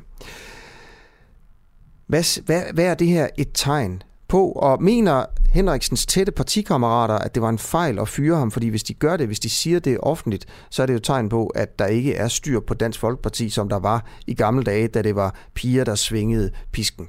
I september, der fik, den, øh, der fik øh, den her populære, og det var han jo, og det er en Dansk Folkeparti-politiker og medlem af hovedbestyrelsen, en reprimande fra toppen for åbent at kritisere den udlændingepolitiske linje kort inden partiets årsmøde. Det var i september. Øh, og Pia Kærsgaard sad og vendte tommelfingeren nedad under Henriksens tale. I mandags der blev han så fyret som konsulent i partiet efter en kort udtalelse til, til TV2 Øst. Og vores øh, journalist her på Den Uafhængige, Peter Marstal, har ringet rundt til spidskandidater og tætte partikammerater for at få deres reaktion på fyringen. Jeg spiller klippet nu. Det er ikke fordi, de har så meget at sige. Læg mærke til, hvad de siger, da de bliver spurgt ind på, indtil om de er påpasselige med, hvad de siger, for ikke at lægge sig ud med partitoppen. Det er Jacob. Hej Jacob, du taler med Peter Marstal. Jeg er journalist på et medie, der hedder Den Uafhængige. Ja, hej. Øh, Jeg ringer lige nu rundt til øh, nogle spidskandidater i Dansk Folkeparti for at høre, om øh, jeg må spørge ind til en reaktion på, på Martin Henriksens øh, fyring, mens jeg optager til eventuel udsendelse i morgen. Og der har jeg ikke nogen kommentar til. Ikke nogen kommentar? Nej, jamen jeg har ikke interesse i at gå ind i den sag. Jeg er fuld øh, travlt med en kommunalvalgkamp, og det er det, der er mit fokus. Det, det er klart, og, og så vil jeg også bare lige sige, grund til, at jeg så spørger i forhold til det her med Martin Henriksen. Jeg ved godt, det er et stykke væk fra Aarhus, øh, at det, det så ligger, men, men det er jo fordi, at han jo øh, angiveligt er, er blevet øh, fyret på grund af en, øh, den seneste udtalelse til TV2 Øst. Og så tænker jeg på, ja. om øh, videre med spidskandidaterne føler, at de så får indskrænket deres ytringsfrihed i partiet, når sådan noget kan ske. Jamen, jeg har ingen kommentar til. Okay. Må jeg læse øh, citatet op for dig, så kan du forholde dig til det? Ja, det må du gøre. Okay, men det lyder sådan her. Jeg har bemærket, at Pia ikke var helt tilfreds, men jeg er ikke i politik for at gøre den ene eller den anden tilfreds. Jeg er i politik, fordi jeg gerne vil gøre en forskel. Og jeg vil bare spørge, om du mener om, øh, altså, hvad er det, der er forkert i det her citat? Jamen, det har jeg ingen kommentar til. Ja, Peter. Hej Peter, du taler med Peter Marstal. Øh, Jeg er journalist inde på det medie, der hedder Den Uafhængige. Du øh, jo er uforstående over for fyringen af Martin Henriksen. Vil du ikke prøve lige at uddybe det? Ja, men altså, for at sige det rent jeg synes Martin, han er en utrolig seriøs mand, og vi er øh, glade for hans øh, opstilling til vores kreds til, til Folketinget. Og øh, jeg kan slet ikke, jeg kan ikke se nogen mening i det, men jeg har selvfølgelig heller ikke kendskab til alt, hvad der foregår på vognen. Men jeg kan ikke se noget øh, seriøst i det andet. Det kan jo være, at de simpelthen har nedlagt den stilling. For jeg mener, jeg har hørt noget om, at øh, Martin bare var ansat sådan på et eller andet løst grundlag. Men jeg ved det ikke. Jeg ved det ikke nøjagtigt. Altså det, det historien er, det er jo, at han var ansat som øh, konsulent, og er nu blevet fyret ja, fra stillingen, ja. efter han er kommet med udtalelse til øh, TV2 Øst. Ja, men, øh, man kan tage fejl, og folk tager fejl, alle tager fejl, det gør du og jeg også en gang imellem, så øh, jeg kan bare ikke se, øh, hvad, hvor meget det skulle kunne gøre. Han er jo seriøs i sine udtalelser altid normalt, og øh, der er nogen, der er blevet stødt over det. Ja. Men øh, hvem det er og hvorledes, det, det, kan jeg slet ikke, det kan jeg slet ikke finde ud af. Seriøse ting, der kommer fra Martin, og øh, jeg bakker fuldstændig op om ham, og det ved jeg også, mit, vores bagland gør. Og øh, vi er meget glade for, at han er vores spidskandidat. Ingen tvivl om det. Synes du egentlig, at Martin Henriksen skulle erstatte Pia Kjærsgaard som udlændingeordfører?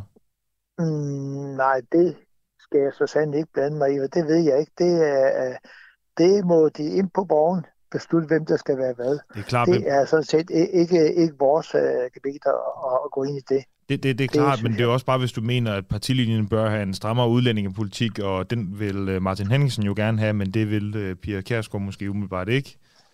Nej, men uh, der er jo forskellige meninger om tingene jo. Men uh, jeg kender også Pia, der, jeg har aldrig haft noget udstående med Pia heller, at uh, vi snakker sammen, når vi mødes til årsmøder og sådan noget. Så jeg kan slet ikke se, at, at der skulle være noget problem i, hvem der er hvad.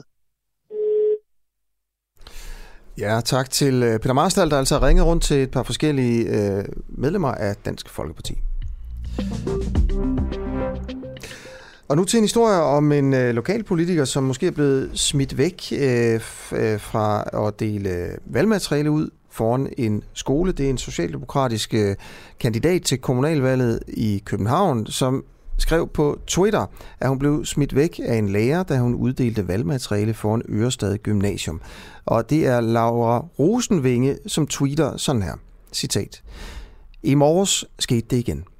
Jeg laver kampagne foran en ungdomsuddannelse, og en lærer beder os om at gå væk, selvom vi står på offentlig vej. Unge stemmer for sjældent. Det løser vi ikke ved at smide unge kandidater væk, når de vil i dialog med unge vælgere. Citat slut. Og Laura, du er jo kommet i studiet. Godmorgen. Godmorgen. Hvad var det, der skete her? Jamen det var, øh, og det er noget, jeg har oplevet flere gange, at en lærer kommer op til mig og siger, øh, om jeg har tilladelse til at stå her. Øh, og ofte har det været på offentlig vej. Det kan også have været på skolens parkeringsplads, jeg har stået. Og at jeg ikke må stå der, og bliver meget skeptisk omkring min tilstedeværelse der. Mm. Så altså læreren siger simpelthen til dig, at du må ikke være der? Det siger de øh, på efterslægten, der, hvor jeg har været før. Øh, her var det mere sådan en, øh, du skal have tilladelse for at stå her. Mm. Så, ja, fordi du, du siger, at du er blevet smidt væk, jo. Ja, det kan man jo sige, ikke? Ja. Men jeg er jo ikke skolen, det er jo ikke rektor, der har været ude og smide mig væk. Det er jo ofte lærere, der gør det. Ikke? Ja. Men jeg har også eksempler, hvor jeg har hørt, at man er blevet smidt væk af rektor. Men havde du tilladelse til at stå der? Nej, det havde jeg ikke, men det mener jeg heller ikke, at unge kandidater bør have. Nej. Vi ved, at de Men unge... skal man have tilladelse til at stå der? Det ved jeg faktisk ikke. Altså, jeg, det Nå. tror jeg, fordi man kan sige, når det er okay. øh, uddannelsesinstitutioner, er det jo deres grund. Men lige der, nej, der skulle jeg faktisk ikke have tilladelse, fordi det var offentlig vej. Jeg stod Okay. ved en skraldespand. Men gik du så? Præcis mig. Nej, det gjorde jeg ikke. Nå, okay, men hvor, hvorfor skriver du så, at du er blevet smidt væk? Øhm, jamen, det kan man sige, det er jo en måde at, øh, at sige, at det her det ikke er i orden på. Fordi at, øh, jeg blev jo ikke smidt væk som sådan, men jeg blev jo også selv stående. Jeg er jo før blevet smidt væk, men blevet ja. stående. Ja. Der er ikke nogen, der fysisk kommer og tager en ung kandidat. Nej, nej. Vil du prøve at give et eksempel på, øh, hvor, når du blev smidt væk fra et sted? Jamen, det er jo, når man kommer og får at vide, at man ikke må stå der. Ja, og hvor man ikke må stå der, eller hvad? Altså, hvor du ikke har tilladelse. Ja, men jeg synes måske, at der er jo en aftale mellem øh, Dansk Ungdomsfællesråd og, øh, hvad hedder det, øh, ungdomsorganisationerne om, at man gerne må lave politisk aktivisme på øh, mm. uddannelsesinstitutioner. Ja. Og jeg er en ung kandidat, og vi skal have de unge til at stemme, fordi Mm. det gør de jo ikke i høj grad, så jeg Nej. Synes faktisk, det er okay, at jeg står der. Men, men er det okay, at de gamle kandidater også står der? Ja, det synes jeg da, at det er demokrati, vi lever Ja. i. Men, men der er jo en regel om, at man skal have tilladelse. Ja, det er der, men øh, jeg synes, at den regel er åndssvag, for at være ja. helt ærlig. Okay. Men, men du synes ikke, du skal følge den? Øh... Nej. Nej. Hvorfor er det, at du Fordi som jeg synes, politiker det- ikke tænker, at du skal... Fordi, fordi jeg synes, jeg synes, jeg Ja. synes helt ærligt, at målet er vigtigere. Altså, de unge stemmer ikke. De skal da have lov at spejle sig i en som mig, som mm. står og deler noget folder ud. Ja. Og man, det er jo ikke, fordi jeg står og maser folk en folder op i hovedet. Folk kan jo sige nej. Ja. Er der andre steder, hvor du tænker, det er okay at bryde øh, regler og love? Nej. Det er kun der. ja, jeg tror også, det er jo ikke en lovlig frem. Så jeg tror også, man skal passe på, at man skruer for charmen på, hvor, hvor meget lovbryder jeg er som socialdemokrat. Så er en regel så. Ja, nej, det synes jeg generelt ikke, vi skal. Øhm, men jeg står jo også på offentlig vej der, kan man sige. Men jeg synes faktisk, man skal have lov, og jeg kan også godt finde på at stå på en parkeringsplads, selvom at jeg bryder med reglerne, fordi mm. at Mm. Jeg synes lige nu er det vigtigt at få de unge til at stemme. Okay. Øh, vil du prøve at fortælle om, hvordan øh, du laver dit arbejde foran øh, de her uddannelsesinstitutioner? Hvad, hvad står du og laver? Bare lige for at sætte scenen og billedet på, Ja. hvad der sker. Ja. Øh, jeg står med en pose med øh, oftest et æble eller nogle kys i og min folder, og så spørger jeg, kunne du tænke dig lidt info om kommunalvalget? Eller kunne du tænke dig et æble, afhængig af, hvad humør jeg er i? Mm. Og så spørger jeg dem, og så er der nogen, der siger nej, og så er der nogen, der siger ja. Nogle gange har jeg sukkerkys med, og så kan jeg finde på at være lidt fræk og sige, vil du have et kys med? Og så Mm. tænker folk, hvad fanden snakker hende om? Mm. Øhm, og så kan folk sige ja eller nej. Og hvis jeg kan se, at folk de går meget hurtigt forbi mig, fordi de er travlt, så er det jo ikke, fordi jeg løber ind foran dem. Mm.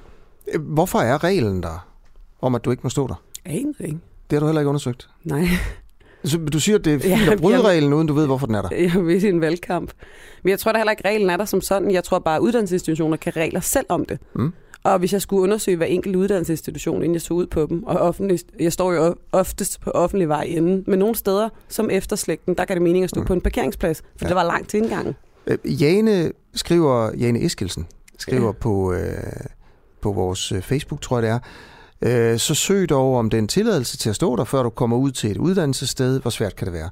Hvorfor gør du ikke det? Fordi jeg er på morgenkampagne hver dag i tre uger. Hvis jeg skulle søge tilladelse, så ville jeg jo bruge min tid på at søge tilladelser, i stedet for at få unge mennesker til at stemme. Der synes jeg faktisk, det er vigtigt at få unge mennesker mm. til at stemme. Men hvor lang tid tager det at, søge en tilladelse? Aner det ikke, men det tager lang prøvet? tid. Jamen, du, du, Det tager, der, det tager der tid at skulle sætte sig ned og finde ud af, hvem skal du skrive til, skrive den mail, Ja. skrive den tilladelse. Altså sådan helt ærligt, det jeg jeg skal bruge min tid på. Mm. Jeg vil hellere få unge Det tager mennesker til fem at stemme. minutter?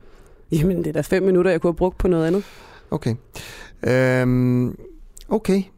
Og altså, er det her et, et, øh, et stort problem, at, øh, at der er mange, der bliver smidt væk foran uddannelsesinstitutioner, ved du det? Ja, jeg har i hvert fald hørt andre unge kandidater også, det er et problem. Okay. Jeg tror, fordi nu spurgte du mig, hvad med gamle kandidater, må de ikke stå der, eller i hvert fald øh, ikke folk, der er under 30. Og selvfølgelig må de det, men jeg tror ikke, de står så meget på uddannelsesinstitutioner, som vi gør. Nej. Så det er os, der oplever det. Okay, og hvem er det, der også øh, øh, bliver smidt væk? Jeg øh, har lige i dag snakket med en af mine øh, medkandidater på vores ungehold, der hedder Alexander Ryle, som også var blevet smidt væk Ja. på Niels Brock, tror jeg. Også en socialdemokrat? Nej, nej, han er liberal alliance. Okay. Jamen, øh, Laura Rosenvinge, tusind tak, fordi øh, du ville komme ind i studiet her. Det kan være, at du lige, hvis der er nogen unge, der lytter med, så sig lige, hvorfor skulle man stemme på dig? Det skal man, fordi jeg vil bygge nogle flere billige ungdomsboliger og have en by, der faktisk lytter til de unge. Ja, og hvordan lytte til de unge? Høre på, øh, hvad de gerne vil have at sige. Altså sørge for, at der faktisk kommer et sted, de kan bo, også selvom deres forældre ikke har pengene til at købe en bolig til dem. Sørge mm. for, at vi tager klimaudfordringerne alvorligt. Mm. Men de andre socialdemokrater ikke også det? Jo, men de andre socialdemokrater er jo ikke unge. Nej, nej, men det kan, derfor kan man jo godt hjælpe de unge, jo. Ja, ja, selvfølgelig. Okay. Er der en grund til at stemme på dig frem for andre socialdemokrater? Ja, fordi jeg er ung. Okay. Det er simpelthen en kvalifikation i sig selv at have en alder. Nej, men øh, jeg, får, jeg får oftest at vide, det, det er en interessant diskussion det her, jeg ved ikke, om programmet har tid til ja, det. vi har indtil klokken øh, 9. Jeg får ofte at vide, at jeg ikke har erfaring nok. Jeg får ofte at vide, at jeg er for ung til at stille op af rigtig mange ældre mennesker. Men man skal bare huske, at vi, ligger, vi lever i et repræsentativt demokrati, hvor unge mennesker faktisk også skal have en plads. Mm. Og jeg har jo erfaring i, for, i form af, at det ikke er særlig mange år siden. Lige nu står jeg faktisk og mangler en bolig, og sidste år var jeg studerende. Jeg, jeg har følt på egen krop, hvordan det er. Og det gør jo, at man, at man har en anden ja. indignation for at, at overtage de sager okay. og en anden erfaring. Laura Rosenvinge, tak fordi ja. du kom forbi studiet her. Tak til dig, der har lyttet med her i løbet af morgenen. Klokken den er 9. Jeg hedder Asger Jul, Clara Vind og Oliver Nobbenau øh, var med til at lave udsendelsen her til morgen. Vi er selvfølgelig tilbage igen i morgen tidlig. Øh, sådan er det jo hver morgen. Hej.